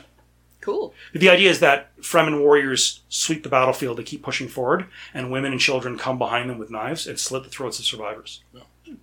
And they take their water. They take the body, and they squeeze out all the water. That, so it's neat, and this is where he yells, you know, there's this, there's this theme where, you know, where, where his father had said, if you don't experience something new, something sleeps inside you, and the sleeper must awaken. And he, he keeps alluding to the sleeper, and him having now taken the water of life, he screams to the sky. Father! Father! The sleeper has awakened! And from then on in, it's like the final battle. Yeah, yeah. They gotta go take back the yeah. temple. Well, yeah, the, the well the castle. The castle, yeah. And, yeah. yeah and, and we see the holy warriors. If you notice, they all have, they, they're having, like, they had those big red crosses. Mm-hmm. I don't think Christianity is the religion in this book. They, the, empire, the Empire has one large religion, and their holy book is called the Orange Catholic Bible. But Catholic doesn't mean... Catholic is actually... Well, I'm sure you know it's the Latin word for universal. Yeah. Catholic doesn't mean Christian. We assume it... I mean, we take it to mean that. If I say you're a Catholic, I don't mean you're a universal. No. But you are a member of the Roman Catholic that's, Church. That's one connotation. The other one, the actual definition. The Roman Universal Church. Like, they all follow the religion, and their book is the... It's called the Orange Catholic Bible, which I don't think they ever explain. Here they use, like, you can see the crosses there. I don't think, like, I I think, again, that's just David Lynch going, fuck, it's religion, show cross, whatever. Yeah, stick something in people will recognize. Yeah, and, and the irony is, is that the Fremen clearly are meant to be allegories of Arabs, of Muslims. Oh, yeah. A lot of the language the Fremen use, uh, he got from Arabic. And he, he modified the words, but a lot of, it's, a lot in, in the books they speak a lot more Fremen. That's the name of the language, too. It's really just Arabic. And he went with what he did. Like I said, Herbert was a genius writer. Like, I recommend this book. Absolutely. Yeah, and then we learn that, you know, the, the Emperor has shown up on Arrakis. And he's shown up. He's had enough of this shit. He has the Beast Raban's head on a... Oh, the, the stake. Or and I don't remember if that's how it was in the book. I know in the miniseries, he winds up getting isolated during the battle through the streets. And the Fremen tear him apart. But I don't remember whether he's executed or not. I honestly don't remember. But the Baron comes up, and that's where Alia has sort of shown up at the gates. And, I am a messenger from Muad'Dib. Poor Emperor. I'm afraid my brother won't be very pleased with you. Red rum, red rum. They're just ten types of creepy there. It's like they said, give me the twins from Shining and Reagan from The Exorcist, and make her six years old. and, put like, her, yeah. and put her in the movie. Like, she's creepy as hell. You know, and she goes in, and you know, at the same time, you see thousands of Fremen. By the way, they used that many extras. Oh, for that scene, this is yeah. not... Like, when you see all these hundreds of people in the background, there is no C G I there. This is well before that would have been possible, and it's not drawn. They had that many guys out there in those black rubber suits. At least it was at, like, yeah. nighttime. But they showed them in the day a lot, too. They had a oh, lot yeah. of problems with people passing out, because they did this in Mexico, Mexican desert in the summer. Yeah. What must the temperature have been? thirty-five degrees? Hot. Well, they... Humid. They said it was, like, three twenty-five Kelvin, didn't they? Yeah, but that was just a bad, bad side thing you see like in the movie. seventy-five or eighty C. That's, that's great. Is that what that is? I think so, yeah. Okay, Google. What is three hundred twenty-five degrees Kelvin in Celsius? three hundred twenty-five Kelvins equal fifty-one point eight five degrees Celsius. That's warm. And Dune is ridiculously hot. It is. But I have no idea what the Mexican desert is. I'm pretty sure it's not fifty-one degrees. Point is, it's really hot, and these poor guys in these costumes were just dying. Like I said, the guy who played Baron Vladimir Harkonnen lost forty pounds wearing that fat suit. That must have been just hell. Like, I think of um, the guy who wore the Predator suit in the Mexican jungle, and it's all rubber. By the way, you know, he was the second one. First it was Jean-Claude Van Damme, and really bad. Oh. Uh, they painted it uh, red. The equivalent, because you know, green background in, in the, in the You're jungle. Kidding. You didn't know that? Jean-Claude Van Damme. Yeah, he was pissed and he quit. And uh, then they they brought in Stan Winston, who's a great creature effects guy, and he did the Predator we see. But yeah, it's like, I, I just imagine these people filming in Mexico in these rubber suits. Like, how's the casualty rate not double digits? Yeah. You, you know, like, I, you, you couldn't pay me enough to be an extra in a movie like this. I'm sure the guys in the background were just wearing cloth. Right. Like, why would you bother? Because the, but those suits were monstrous. Because they were thick rubber, multi-layered. And then again, we get to see the attack on, on the palace. Could you follow that battle other than... Mm. Well, then they were just kind of in the They nuked the some hall. Stuff. Yeah, they, well, yeah, they, yeah, they nuked the shield wall, which is like the edge of the crater. They had some worms break through some walls. Well, yeah, they go through the pass in the wall. And then... Then there was more running around. There's more running, a lot of and shooting. And then they were standing in the temple. Yeah, and then it's over. Yeah, like it's, in the yeah. room with all the people. And and I, the, the the special effects really fell down there. Like, those were some bad. Like, there's one where you see Chani at the front of the worm shooting, and you could tell that they hadn't thought to film that with the extras. So they had some B-roll footage of a bunch of Fremen just shooting, and they put her in the front of the screen, and you can see the black outline around her. It was so bad. It was so, like, yeah, it was... Like, the fire, you could tell it was a cells tucked in the... Yeah, it was just one image in front of another. It was, yeah, it was pretty bad. Like, the, that's the one thing that blows my mind. Like, all the money they spent, like, forty million bucks is not a cheap film in nineteen eighties. That's that's more than the Star Trek. Top Gun was fifteen million. Commando was ten million. Star Trek four was twenty-five million dollars. Made one hundred seven million dollars if you're curious. So there's bang for your buck. But think of the special effects and all of the sets and all of that that went into Star Trek four, even though they could film that one mostly around San Francisco. Now look at this one that cost so much more. And yeah, they had to build everything. But just the visual effects just... Uh, the term is they shit the bed.